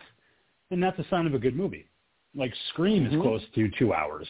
Doesn't feel like two hours, but it's close to two hours. But that's because it's fucking good.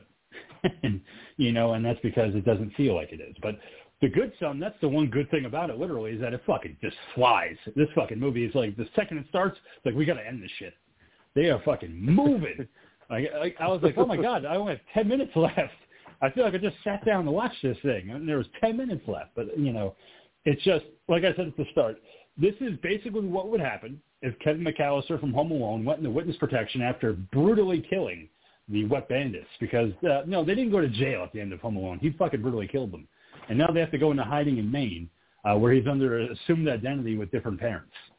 Like the Ghoul had said, that would be the perfect Home Alone two, is The Good Son. Like, he's like, I fucking killed two people. Do you know that, Mark? I killed two people last Christmas. You could be next. Like, what? Mm-hmm. They broke into my house, and I fucking broke their souls. Damn, you're fucking cold, Henry. I fucked them up, They used Mark. to call me Kevin. I fucked them up. Yeah. They used to call me Kevin, Mark. Now they call me Henry. Why'd they call you Kevin? Because I'm well, wanted you know, for crimes, thing, Mark. The other thing that I thought what this movie could be, actually, is this is Stephen King's Halloween. You know, we saw Rob Zombie's yes, version yeah. of this. And this is Stephen yep. King's version of it, you know, the, the, the, the earlier part of it. Easily, easily. It's just the, the part. But, yeah, no, the movie's not very good. It has this weirdly whimsical music that makes you think you're watching, like, an uplifting kids movie, and then it's just Dude. not.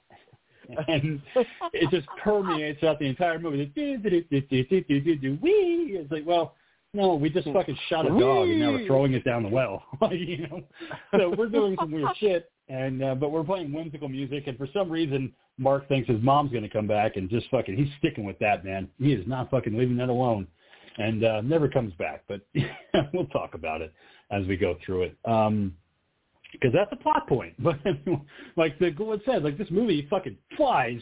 I want this movie probably was like an hour and forty-five, like an hour fifty, and Joseph Rubin's probably like, man, like none of this works. Like, it's already fucking weird. Like, we just need to cut out a lot. And we'll cut it to, like, an hour twenty, and then we'll put, like, a whole bunch of credits at the end. That'll get it to an hour twenty-six. And then we got a movie. I mean, it's it's over an hour, so it's a feature.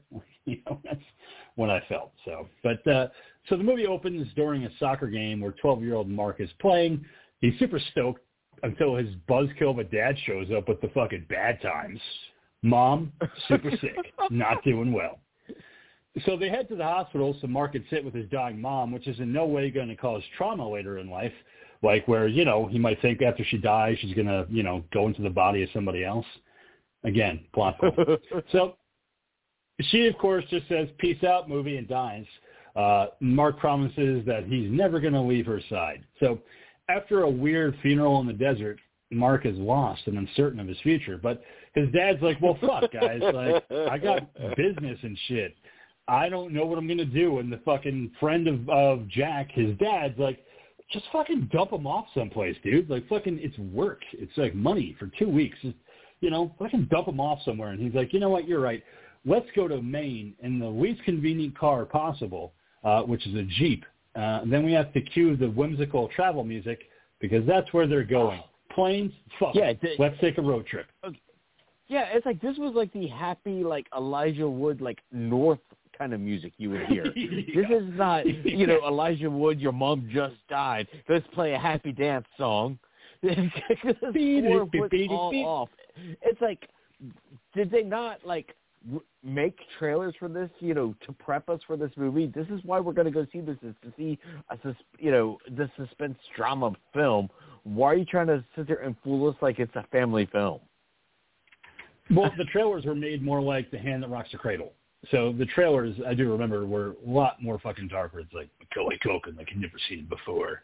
Like that stuff yes, is that's what I'm, it's just like, that's you know, what I'm yeah. saying. But but then they sit there and try, you know, you know it'd be like the yeah. people that made the music, movie were like, oh, you know, we're gonna trick you. You don't know, but Macaulay Culkin's gonna become a bad guy. I mean, yeah, you can just imagine Joseph Rubin sitting down with the guy that's going to compose the music, and he's like, well, it's about a kid that's, like, severely mentally fucking deranged, so you want something dark and, like, broody? He's like, you know, you know Danny Elfman? Can you just do, like, Danny Elfman to kind of make it not sound like oh. Danny Elfman? I think I could do that. Oh, you, you want dark and brooding. Got it. Dunk, dunk, dunk. Uh, Oh, forgetting Sarah Marshall. Fucking Who do you think uh, I am? John Carpenter?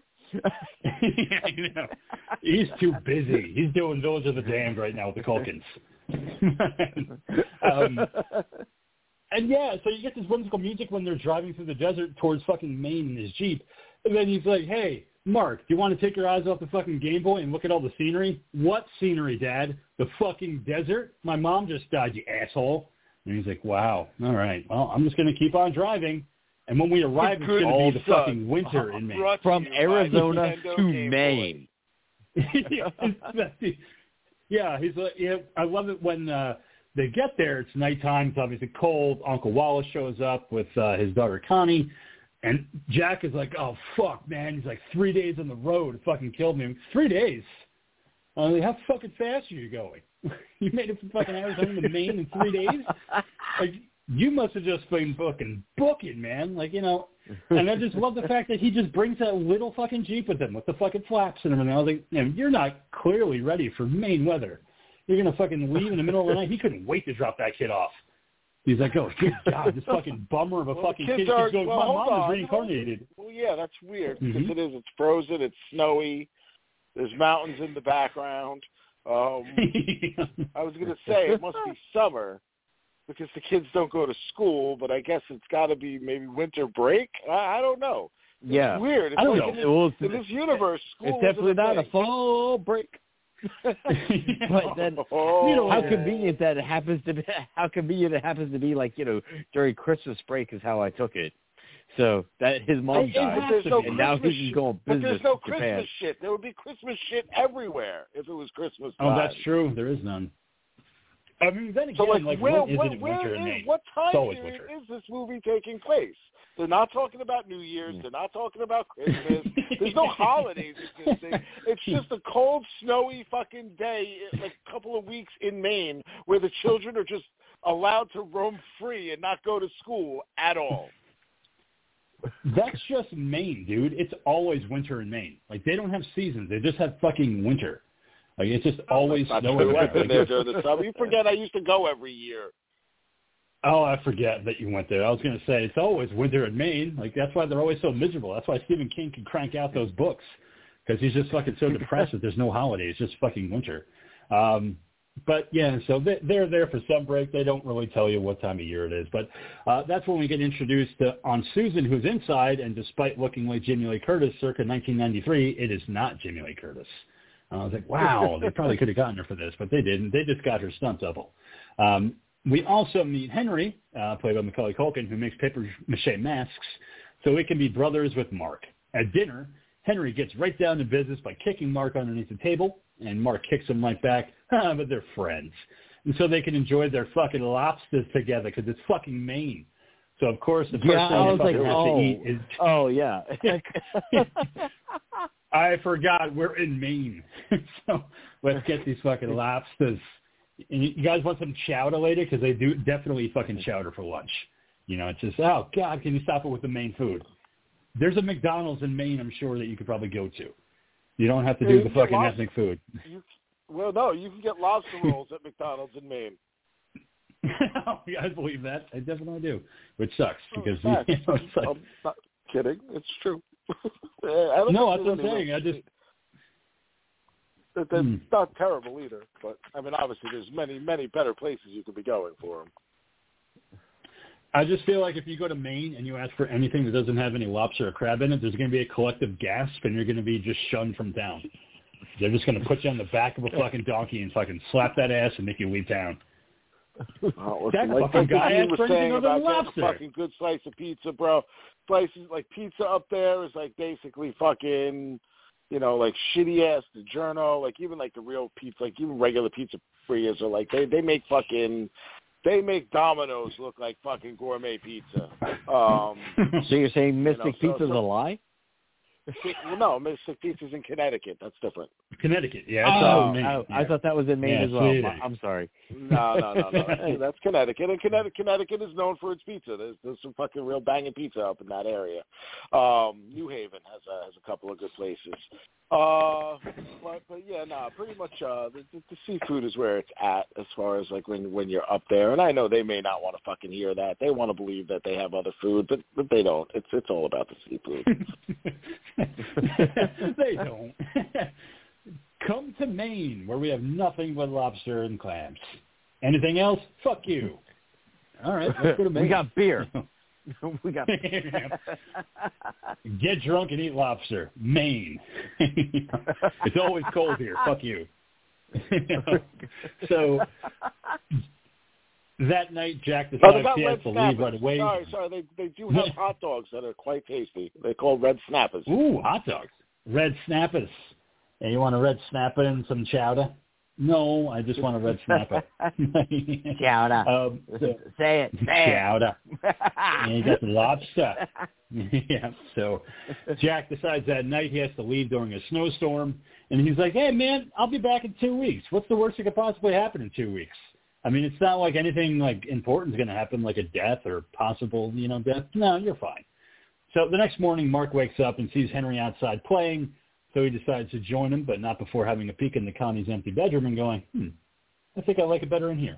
And anyway, after breakfast, Henry invites Mark up into his treehouse, even well, though see, that treehouse was, was built thing, in the though. fucking pellet tree. Okay, so, so yeah, hold ahead. on. First, was that Connie's bedroom? I couldn't tell for sure. Because well, later I thought it was the uh, the dead brother's it bedroom. I thought it was, uh, yeah, I, I thought it was the dead brother's bedroom. Yeah, see, I thought but it was Connie's for some reason. I don't think that. Another weird thing that occurs here, and this is where I'm thinking there were things that were dropped. Now, like you said, bringing up the whole, like, mom's coming back, mom's in mom's in my aunt, like that whole thing, but even though that's like a porn thing now yes, and not, not, not, not something then. Um, but if you notice, what draws his attention to the room is that the chandelier, like, moves a little bit, and it makes, like, mm. a noise. And now this is something that I thought was going to come back. Like, you know, maybe the spirit of mom is going to kind of be what ends up, like, saving the kid. Now, whether that comes through the through the aunt or whatever, uh, or whether he comes through the aunt, you know, it's uh, – oh, that type of movie, my bad. I'm sorry. I, I keep thinking about – I, I got a J O later, you know. Um, but, uh, I'm going to watch Parenthood and jerk off later. totally, totally. I, I, I, there's a great fucking scene with uh, with, with, with Yasmin Scott as, as this kid's aunt, and you know what? I'm totally gonna watch that later. Her, her outfit is oh, great. She's hot. Over, I love the outfit. Oh, Scott. She is. She's weird. She's, so hot. She's weird looking, and there's something hot about it. But then her overacting yep. of every scene is just so fucking absurd that like you don't know if you want to laugh or if you want to bust your nut. So you just end up busting your nut while you laugh. Um, but, but yeah, anyway, I just kept, I kept expecting for like, you know, this, this spirit to like end up like making some kind of like comeback, because this is the early nineties and shit like that happened in like every movie during this time period. Ghost. Yeah. Mm-hmm. We'll just say it was a missed opportunity, you know? yeah. So of course, Uh, Henry invites Mark up into his treehouse, which is built in the biggest goddamn fucking tree in Maine. And Mark has a fear of heights, but that's all right. So you're just going to have to cl- keep climbing, and once you get to the top, one of the steps breaks, and Mark clings desperately to Henry's hand, and then he looks at him, and he's like, hey, Mark, do you think if I let you go, you could fly? And he's like, no, definitely not. I'll die. And he's like, all right, then. It's like, ah, okay. so he's got a little Fine, bit of a problem. I'll help you up, asshole. yeah, you know. What did he? Who, you're saying he almost went Batman there?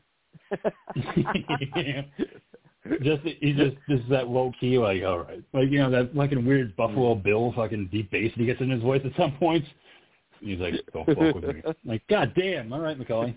anyway, uh, later the boys visit an abandoned warehouse where they throw rocks through the windows. I fuck with me hard. I fuck with me hard, Mark.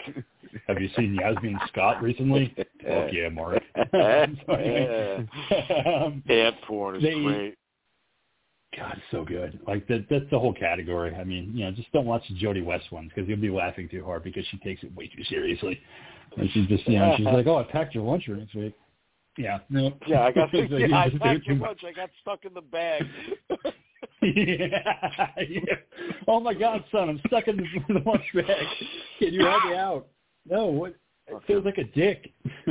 Whole new meaning um, to brown bag in it, you know. Oh, absolutely. So uh, Mark and Henry visit an abandoned warehouse. They throw rocks through a window until presumably the guy that owns the warehouse and lives there also comes running through, and he's like, "Goddamn kids!" So they run through a cemetery until they find a well, where Henry decides it's time for a fucking smoke break. Takes out a cigarette, lights it, smokes a little, offers it to Mark, but he's like, I'm more of a chewing tobacco guy. So, of course, he just denies a cigarette after taking a puff. Henry then reveals he has an interest in death, and maybe that's because his brother Richard died in the bathtub, and he no one way killed him. He just saw the body. And he's like, but anyway, Mark, let's go home and eat some fucking clam chowder, you know, because that's all we have in Maine. um, so the next day, Henry promises will be even better. They might even go see a dead body. I mean, we are in Stephen King country. There's a lot of dead bodies in a lot of places. So they could lean on each other and have an adventure. Um, but instead, oh, the boys end up getting there. chased by a pit bull. I did. So the boys end up getting chased across a wooden bridge by a pit bull. Then Henry manages to shut the gate so it can't get to them. He then taunts that dog before saying, man, I love that dog. Uh, and then we see the boys spying on. Yeah. So we eventually have to see the boys spy on Susan, who's standing on clearly not a go kill yourself and die cliff, where she thinks about Richard all the time. Henry's like, yeah, she just goes out there. She never jumps. She just acts like she is. He doesn't say that, but it would be great if he did. you, hey, Mom, jump. Mark, shut up. I didn't say that. That was Henry. Like, no. um, we see the boys head into Henry's shed of horrors, where he shows off his crossbow to Mark. He then fires it at a cat, which Mark thinks is only to scare the cat, but Henry's like, clearly I was, the aiming's off. And I'm like, oh, this kid. It's like, it, it just, Macaulay Culkin's low-key evil is fucking cool in my book. I don't mind it. I'm not on it. Clearly the site's not working. Nice, one nice little touch that I liked with this, this you know, homemade crossbow, which, you know, oh, mm-hmm. no, no, nothing weird there. But uh, I did enjoy the little Rolls Royce thing at the end, being that, you know, later on, this would the be site. also Richie mm-hmm. Rich. So. Yes. Uh, yeah. It was, I mean, that, yeah, that movie, it was something. but. Uh, we also find out that Mark has to visit a child therapist named Doctor Davenport because his dad hopes he'll talk about the death of his mom, and he tells the woman that he let someone die. And then we cut to that night where Mark wakes up and thinks he sees his fucking mom walking around downstairs, but it's only Aunt Susan. Uh, she doesn't really help things by kind of saying, she's right here and it's okay. But no, don't fucking walk into his fucking dreams of having his mom back. You're not helping any. Henry sees this happening and he goes, damn, Mark's a bitch. Fucking hugging up on my mom like that. Fucking get a room, you guys. When are you going to kill yourself, Mom? Mom Shut you. up, Henry. You want to fuck her, don't you, Mark? You want to fuck my mom? Do you, huh? No, that's disgusting. It's to my mom. It's not your mom. I can make that happen, Mark. I can make that happen hard. No, you can't. I'll sew her inside her. I'll sew her inside her, Mark. I'll show you. Your mom's in my basement, Mark. I dug her up, and she's in my shed. No, she's not. Mom's in my mom. I have the tape. You want to watch it later? No. I don't want to see it. Mom's in mom. So after bonding the next day with Connie, Henry grabs Mark and the boys head out for more fun. And by fun, I mean Henry using his crossbow to shoot at the dog from the other day, which he hits and kills it. All right, so maybe Henry is a little bit more psychotic than we took him for. The boys then take the now dead dog and dump it into the cemetery's well. Henry doesn't know why Mark doesn't find him fucking hilarious as he hums fucking taps. And again, low-key psychotic McCulkin, I'm here for. It's fucking great. So maybe Mark should go play by himself or just go bond more with his aunt, who he thinks is his mom now. And he chooses the latter. Henry pops in and takes Mark out to the, sh- Mark out to the shed and tries to convince him, I didn't mean to kill the dog, and, and you know, it's fine. And you know what?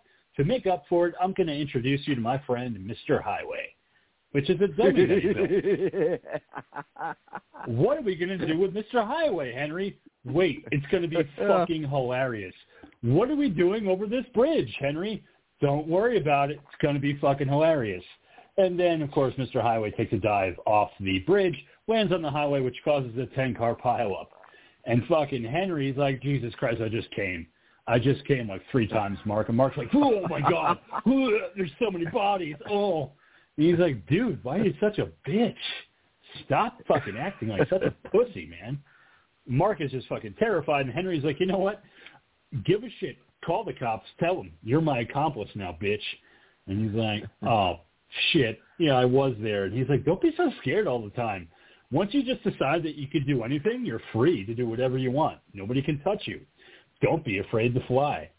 It's like, no, you know, is that going to come back? We don't know. I think they just get high together or something. Like, you know, you could fly and do weed or mushrooms or something like that. Henry probably has weed. I mean, you know, the kid's fucking got cigarettes. You know he's got a weed hookup somewhere in Maine. You know, he goes down to the harbor and he talks to that fucking guy. He's like, hey, hey, Mark, I'm going to show you over to my weed guy. Hey, weed guy. You know, this is Mark over here. Sticks out his mom's and my mom. Oh, I like that video. No, we're not talking about the porno. Not what you have seen, Scott. Oh, you got that one too, eh? Hey, Jody West, Jasmine Scott, it's good to go. Oh, my God, you fucking little bastard. You saw that video? It was fucking hot, dude. Uh, fucking, oh, my God, Mark, you got to see this fucking video. It's your mom and his aunt, and they're fucking, right? But your mom's dead, so it's just the body. But, man, was it hot. I fucking came like three times, dude. And the alternate Good Son cut, that scene's in there. Um, but that night, Mark goes to tell Uncle Wallace about the pile-up, but Henry catches him and tells him that he'll tell his dad that it was all Mark's idea because his mind's messed up. And he goes, hey, Dad, and shoves Mark into the room. Mark's like, ah, oh, hey there, guy. Um, you know, I, I'm not messed up at all. Um, and then Mark runs into Henry's room, and they get into a vicious hair-grabbing fight. When Connie's like, I'm going to tell Mom. And it's like, what? All they're doing is ripping on each other's hair. Like, I'm going to pull your hair. Well, I'm going to pull your hair. Yeah, I know. It's, it's a fucking hobbit fight. fight.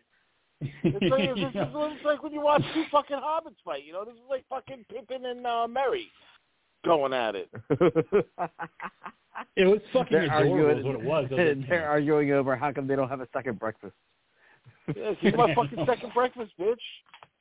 Because they both have that fucking early nineties you know, fucking no, hair. No, you had to fucking do it, yeah. Right? Like you had to yeah, I would wonder what we could do. See, Macaulay Culkin as a fucking hobbit, he'd be the one that's killing all the other hobbits in the fucking Shire. Nobody would know why they're all disappearing. Macaulay, do you know why all the hobbits are disappearing? No, I have no idea what you're talking about. Better not be Frodo talking shit again. Frodo, I told you what I would do to you. I didn't say anything. I'm going to go see Gandalf. Yeah, you go tell Gandalf, you bitch. You bitch. Like, I fucking love that kind of Lord of the Rings. Yeah. Always with his fucking wizard friend. Yeah, why don't you go practice magic, you little bitch? I'll be over here jerking off to your dead mom. God, even in the Shire, you're a dick. That's right, baby. Drink it in. I got three more Home Alone movies to make after this. Let's get this wrapped up. T- tosses that cigarette on the ground and goes right back to set. Uh, so anyway, the next day, Mark watches Connie in the playground as her impromptu protector. Not creepy at all, the fact that he's just staring a hole right through her. Um, and then his therapist just shows up out of the blue like she has nothing better to do and sits down. And Mark yeah, is doesn't like, she have hey, other people to talk to? Not a single no. one. She is the fucking Doctor Loomis of this movie. This is why she's so fucking engaged with him. Well, you know, that's why I said she's like the really nice Doctor Loomis, where it's like she's only focused on one particular patient, and that's Mark. Where he's like, yeah, do you believe, like, people can be evil? And she's like, oh, Mark, I don't believe in evil. It's like, see, she's the opposite of Doctor Loomis. Loomis, all about evil. Everybody's evil. Doesn't matter if they did anything or not. They're all evil. She's like, you know what? Nobody's evil. Nobody could be that way. So she doesn't really give him the answer. Um, and then later that day, Wallace tells the kids that he's taking Susan out to dinner, and so they'll have a place to stay. And Henry's like, oh, my God. Guess what, guys? Mark really wants to move into my dead brother Richard's room. Thinks it would be fucking awesome. What do you think about that, Mom? And she's like, I don't, I don't, I don't know. I mean, uh, and Wallace is like, you know what? Kid's been dead for like fifteen years. You can fucking get over it already. I'm taking you out to dinner. Jesus Christ, what else do you want me to do, woman? She's like, I gotta go. Yeah. And I mean, Mark's staying here for a whole fucking whopping two weeks, so we might as well let him move into our dead fucking kid's room. He's tired of jerking off in Richard's room. He wants to jerk off in Richard's room now. we, we need we need to move on from this anyway. It's like, yeah, just yeah, just move into the dead kid's room. You need to get over this, woman. God, it's been three days. Can you get over the kid's death? I mean, Jesus, how long are you gonna fucking harp on this? Like, God, all the fucking time. You want fucking kill yourself, Cliff? Then my psychotic son. He's like, I want out of this family, man. No, he's just like, wait a second, it's fine. So Henry's just being ice cold and, of course, lying about what Mark said. And, of course, Mark's like, no, I didn't say that. Shut up, Mark. Just shut up. Nobody likes you in this house anyway. I just want to Connie's learn how to play one. chess. Yeah. Oh, you're going to be Bobby Fischer tomorrow? Oh, cool. Or you're going to be Little Man Tate. Which one are you? I don't know. Yeah, Little Man Tate, that's a fucking actual movie.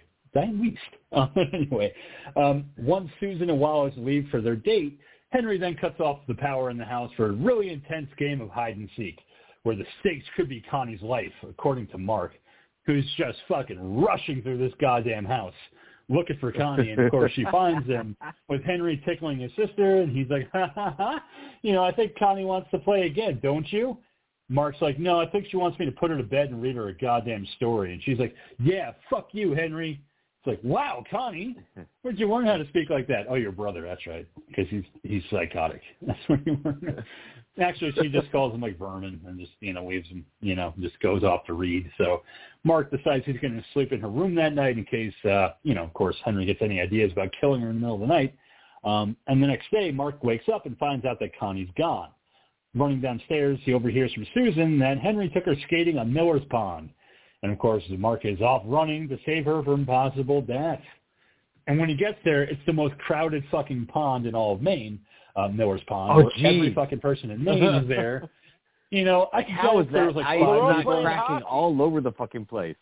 Yeah, sure. There's so many people. I was like, of course this ice is cracking. Look how many people. It's the entire town plus the hockey game's going on. Like, this is, it's just, it was insanity. Um, but, of course, we see Henry swinging around Connie by her hand, and then eventually he flings her right into the unsafe ice, which cracks, eventually causing her to fall into the water. I, I just, I low-key love him in this scene because he just kind of puts out the glove like very limply, and he's like, oh, God, no, grab my hand, oh. Connie, Connie, oh. please. Like, I'll fucking Mark's really like, want oh, to, my like... God! Well, that's no, Quentin Colton, of course. You know, the, the Henry, man. You know, you know. So, yeah, and of course, well, Mark is screaming at the top of his lungs while he comes back. So after this half-assed attempt, uh, Connie goes further underneath the water until men, two men show up, and they're like, fucking, let's cut up the ice, dude. Yeah, we got to go down and get some beers at the tavern first. All right, because I don't think I'm drunk enough to cut through this ice. That's all we have to do here in Maine is lobster and beer. But no, they eventually cut open the ice, uh, and they get uh, Connie out.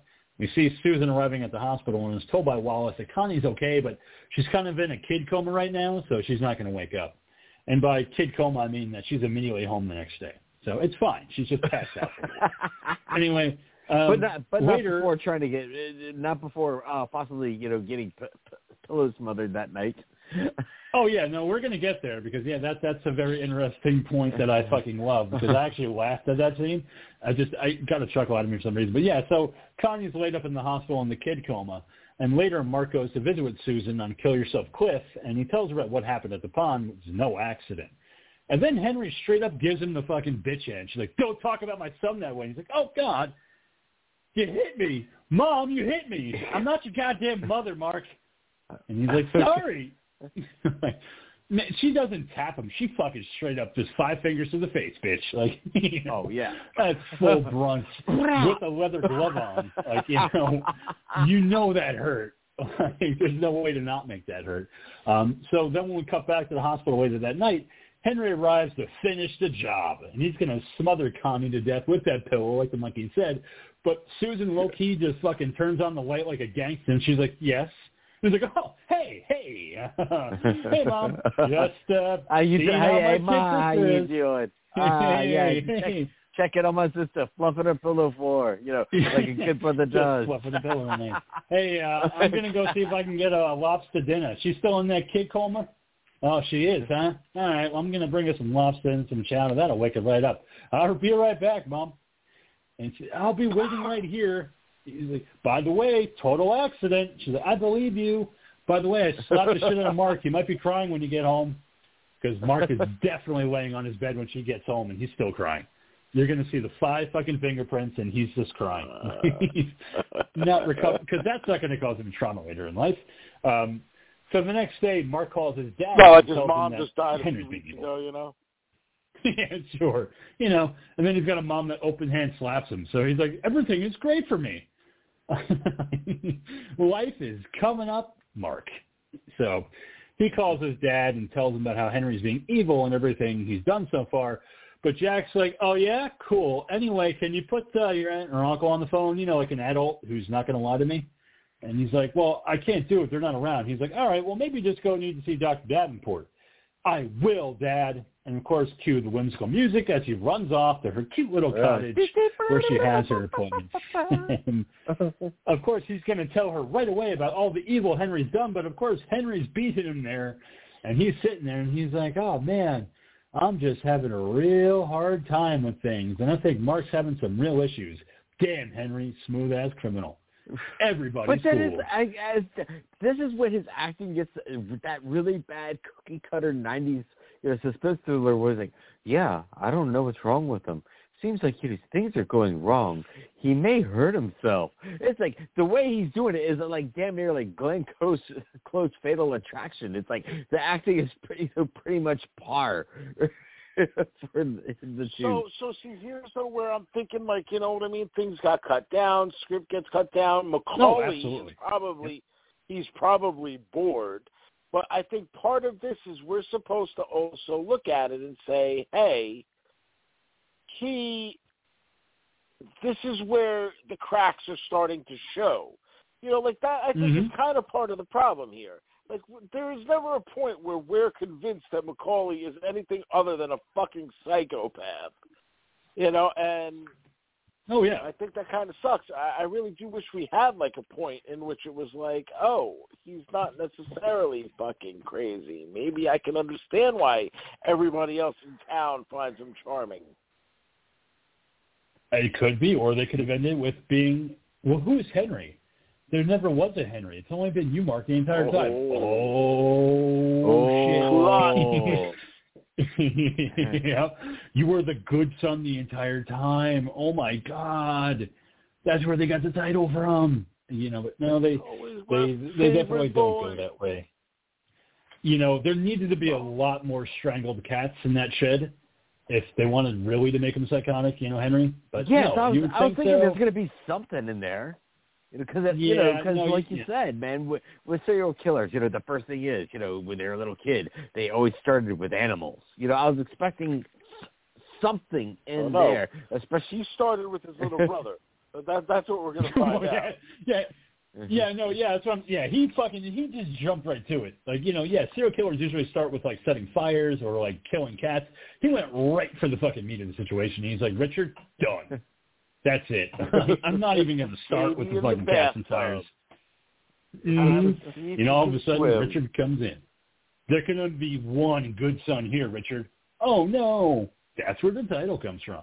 I mean, it's just, there's so many opportunities for them to say that. They never did, you know. But anyway, so uh, later at home, Mark is in the treehouse, and, of course, Henry pops his head up, and he's like, man, therapy is fucking cool, dude.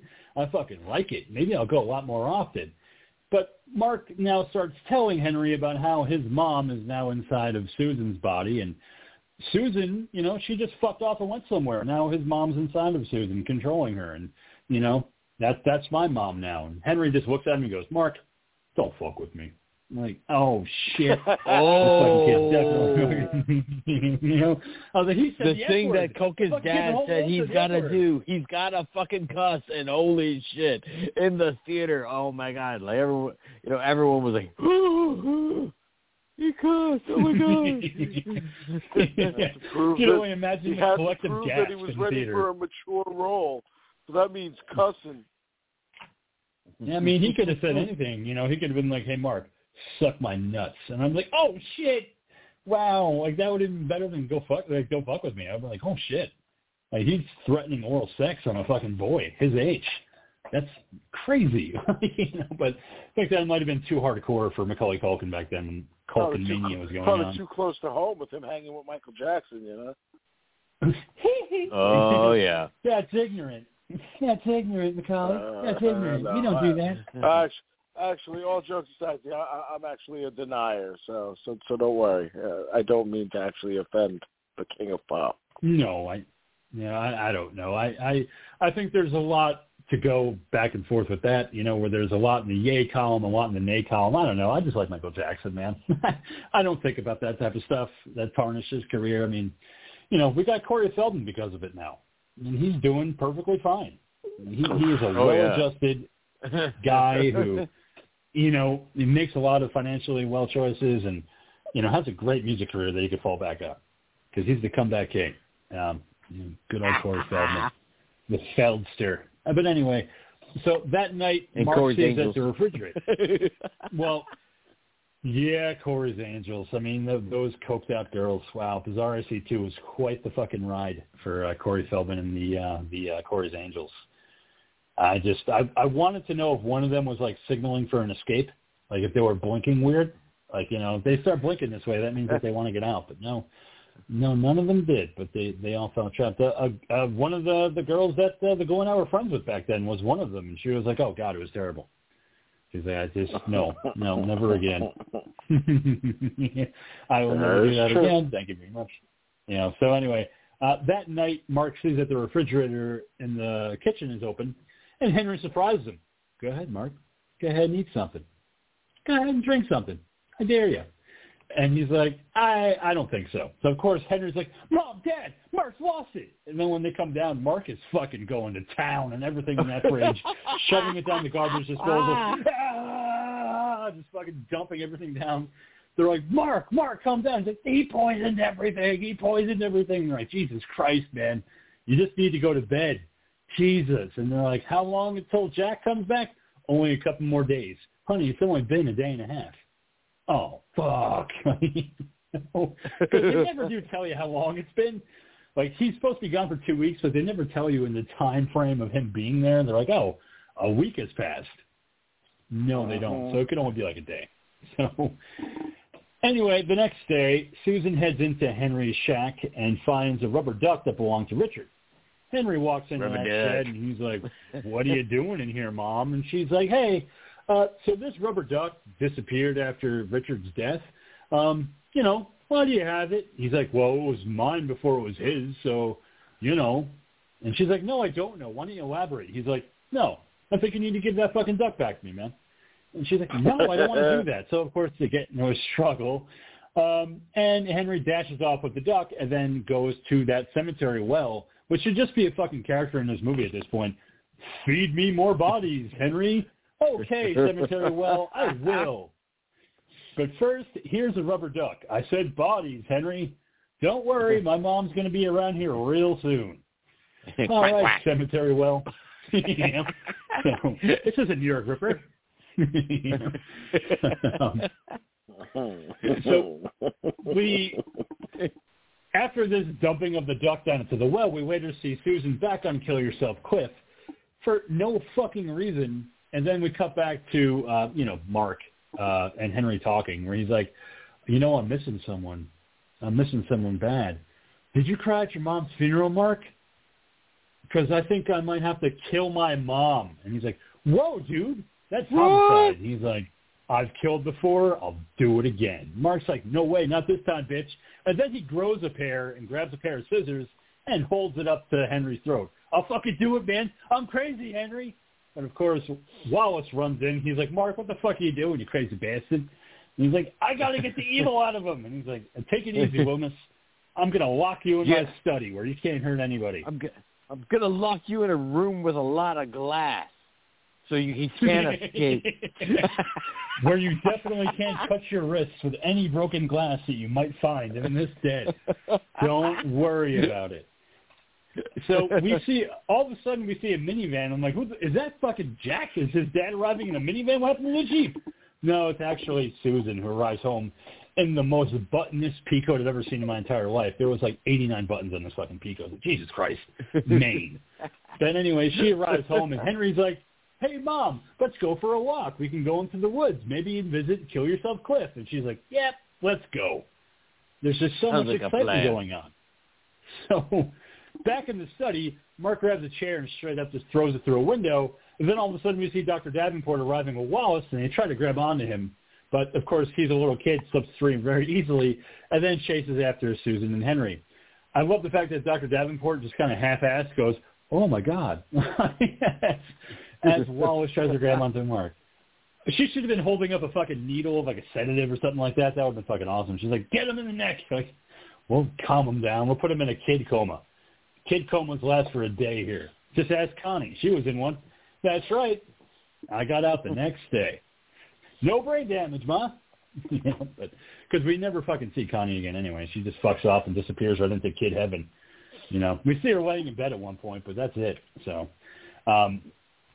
on their walk, Susan asks Henry if he killed Richard, and he replies, so what if I did? And she's like, oh, fuck, he did. He did. He definitely fucking killed my kid. And she tells him that they can go get him help, but Henry isn't all about that nunhouse lifestyle. He's like, you'll never catch me, Mom. And fucking he just takes off, and Susan's like, but wait, we have so much more talking to do. And then she chases him right up the Kill Yourself Cliff. He's nowhere to be seen, and she's like, oh, my God, what if he jumped? He's like, I'm right here. And he charges after her and knocks her right off the cliff. And I'm like, oh, shit, he fucking committed the perfect murder. But no, she saves herself, and she somehow clings to the cliff. And as she's climbing back up, Mark shows up, and he's like, all right, let's go.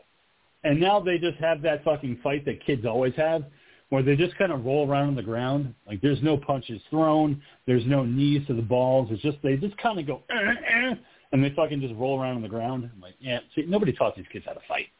See, that's why I need to go to school for. Teach these fucking twelve-year-olds how to fight. This is how you throw a punch. This is how you knee him in the fucking balls. Like, you know, stop rolling around and grabbing each other's hair. It's stupid. Nothing's going to get accomplished in these fights. You know, I would make a good living doing that. Traveling from school to school, teaching kids how to beat the fuck out of each other. And you know what? The teachers yeah. would be proud of me. They'd be like, you know what? He has his own parking space. Every school he goes to. King of Horror, Andy G., kick-ass expert. Perfect job.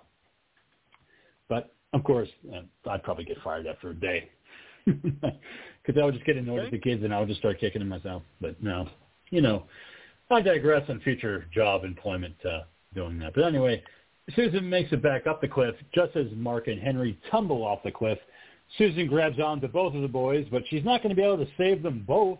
So she's got a real Sophie's choice to make in this particular moment, while Henry's just going, Mom, pull me up. I love you. You know, give me your other hand, Mom. Just do it now. Uh, she waits for about collectively fifteen seconds before she just lets fucking Henry fall to his death. You know, Dude! Not even like a, you know. And no, all the way down fucking until he crashes into the water. Um, and he's gone, and she just grabs up Mark and hugs him close. And then we hear a voiceover from Mark, who's now back at home in Arizona. He just sucked right off to the desert, and he talks about how he doesn't think about Henry. He thinks about Susan and wonders if she'd make the same choice if she had to do it all over again. But he'll never ask. And then we cue the whimsical music as we cut the credits. But yes. My question is, what the situation must be like at home after that fucking happens. When Susan shows up with Mark, no Henry, hey, uh, honey, where's Henry? Uh, well, see, the thing is, uh, he is psychotic, and I let him fall to his death. Oh, really? Okay. Well, Doctor Davenport, now you have two patients. Uh, you know, I have I, I, the spirit I, of Mark's mother inside of me. So I oh, my God, what an ending that would be. Mark instead yeah. of our son. yeah.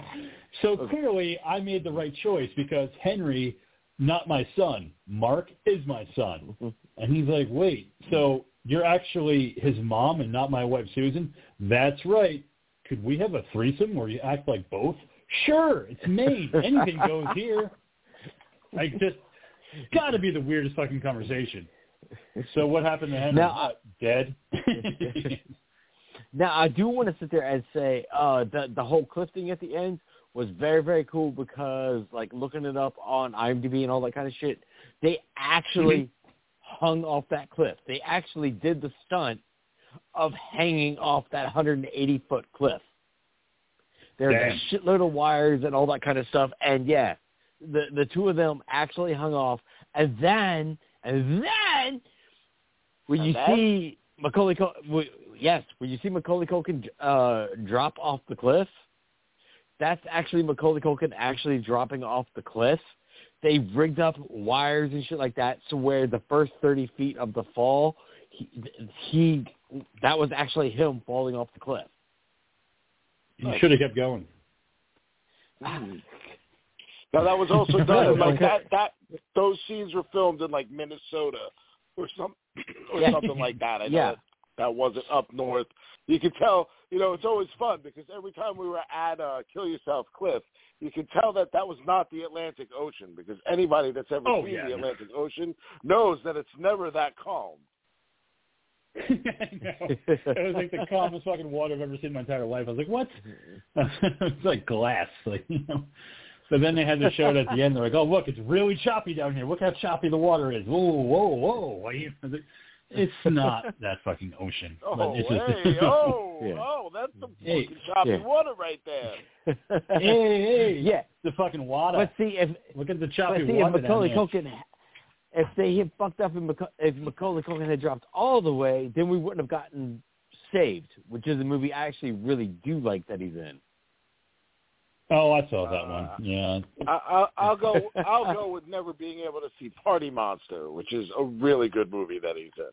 Oh God, Party Monster is so fucking good. Again, Macaulay Culkin got fucking cooler when he became older, and he made some cool like fucking choices with his fucking movies. Got got away from yeah. his parents. That's what he did. Well, yeah. I mean, he, he embraced like, his good. weirdness. That's what he did. Yes, he did. He fully yeah. embraced the fact that, you know what, I'm fucking weird. And I'm just going to yeah. fucking own it because nobody, nobody's ever going to hire me seriously anyway. So if I'm going to be a fucking gimmick, I might as well be the gimmick that I want to be. And I have no problem with it. I'm here for fucking weird Macaulay Culkin. Like, you know, I, I can't say that for fucking his other brothers who fucking just make stupid movies, like, you know, bad choices. Like, uh, Igby Goes Down. I saw that movie, and I was like, see, this is why Macaulay is the fucking moneymaker in the family. Like, these, these other Culkins, they just don't have it, you know? Well, we saw it in Scream four. One of them was awesome in uh, Scott Pilgrim versus the World. Oh, you know what? You're right. Yeah, Rory Culkin. I think that was him. That was in uh, yeah, Scott Pilgrim. That was some fucking classic shit right there, man. That was some funny, funny he stuff. He had some good lines. Yeah, I think his name. Yeah, he was the roommate, yeah. I just love uh, this fucking concert. They sing the song. Oh, yeah. Always looking to bang dudes. Yep. Always he hooks up with uh, the girls they... Oh, yeah. This next song's for the guy up there. We hate you. We hope you die. It's not a race, guys. That's a good one. Right.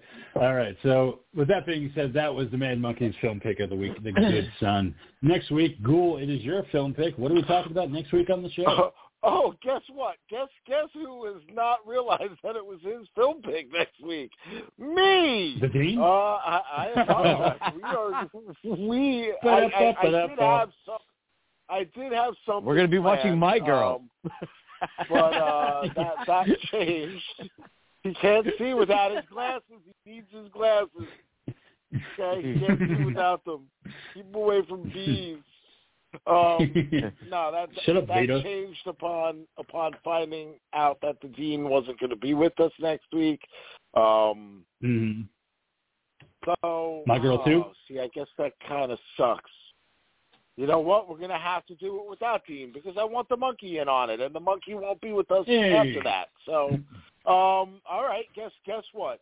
The Dean is going to miss out on what's going to be a very fun episode. It's what the King has been waiting for. We are going to oh, watch Terrifier two. Oh, no! Oh! Why, did it have, why did it have to be Terrifier two? Why did it have to be Terrifier two? We don't need All Saints Day or whatever fucking movie he came from. We're just gonna dive right on in, right into the into the piss-filled fucking world that is that is Art the Clown. Wow. All right, I can at least everybody. say now I've seen it. So all right, fuck it, we'll do oh, it. Well, I'm gonna damn, I'm gonna have to watch this quick because it leaves prime in eight days. So yeah, I'm gonna have to do this on my day off on Friday. Yeah, and, and sit down because it's long. It's it's it's it's a long one, man.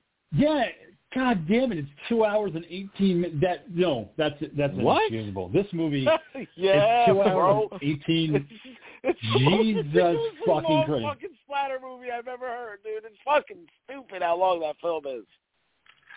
God, it's like The Good Son was like an hour and twenty-one minutes. Fucking, this movie's gonna fucking. Oh man, I, I'm actually looking forward to fucking my narration because it's not gonna be great. it's, it's not gonna be very good.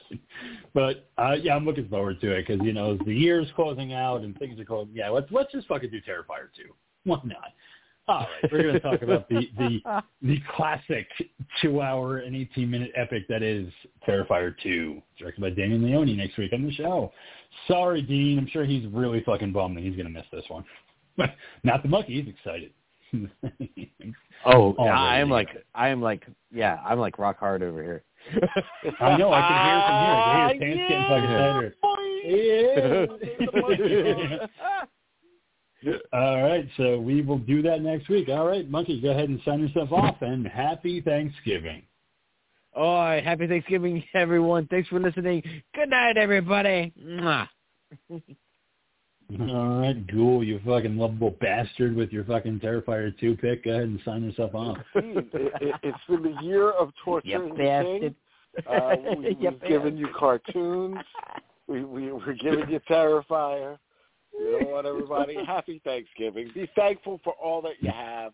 Be thankful for all, all of the pain that, that the King has suffered this year. And and just just know, King, that next year will hopefully be better for you. Maybe. I certainly hope so. And it's just, it's wonderful. I mean, I'm I'm thankful for a lot of things, and I'm thankful for, for I'm not thankful for Terrifier two, but I am thankful for a lot of things. I just, I love the fact that I, I make my picks as like revenge picks, and I'm like, fuck it picks. I love this movie, so we're going to talk about it. And then the guys are like, well, I actually really liked it. It's not a revenge pick. I'm like, god damn it. I got to fucking try harder next time. So, yeah, I don't know if I can do any better than Terrifier two. But we'll we'll see in December when it comes around to being my pick.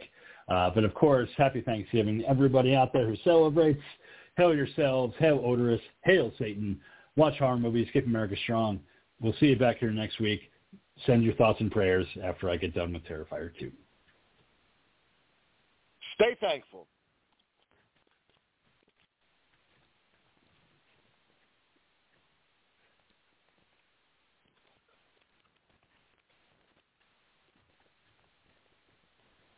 With Lucky Land Slots, you can get lucky just about anywhere. Dearly beloved, we are gathered here today to... Has anyone seen the bride and groom?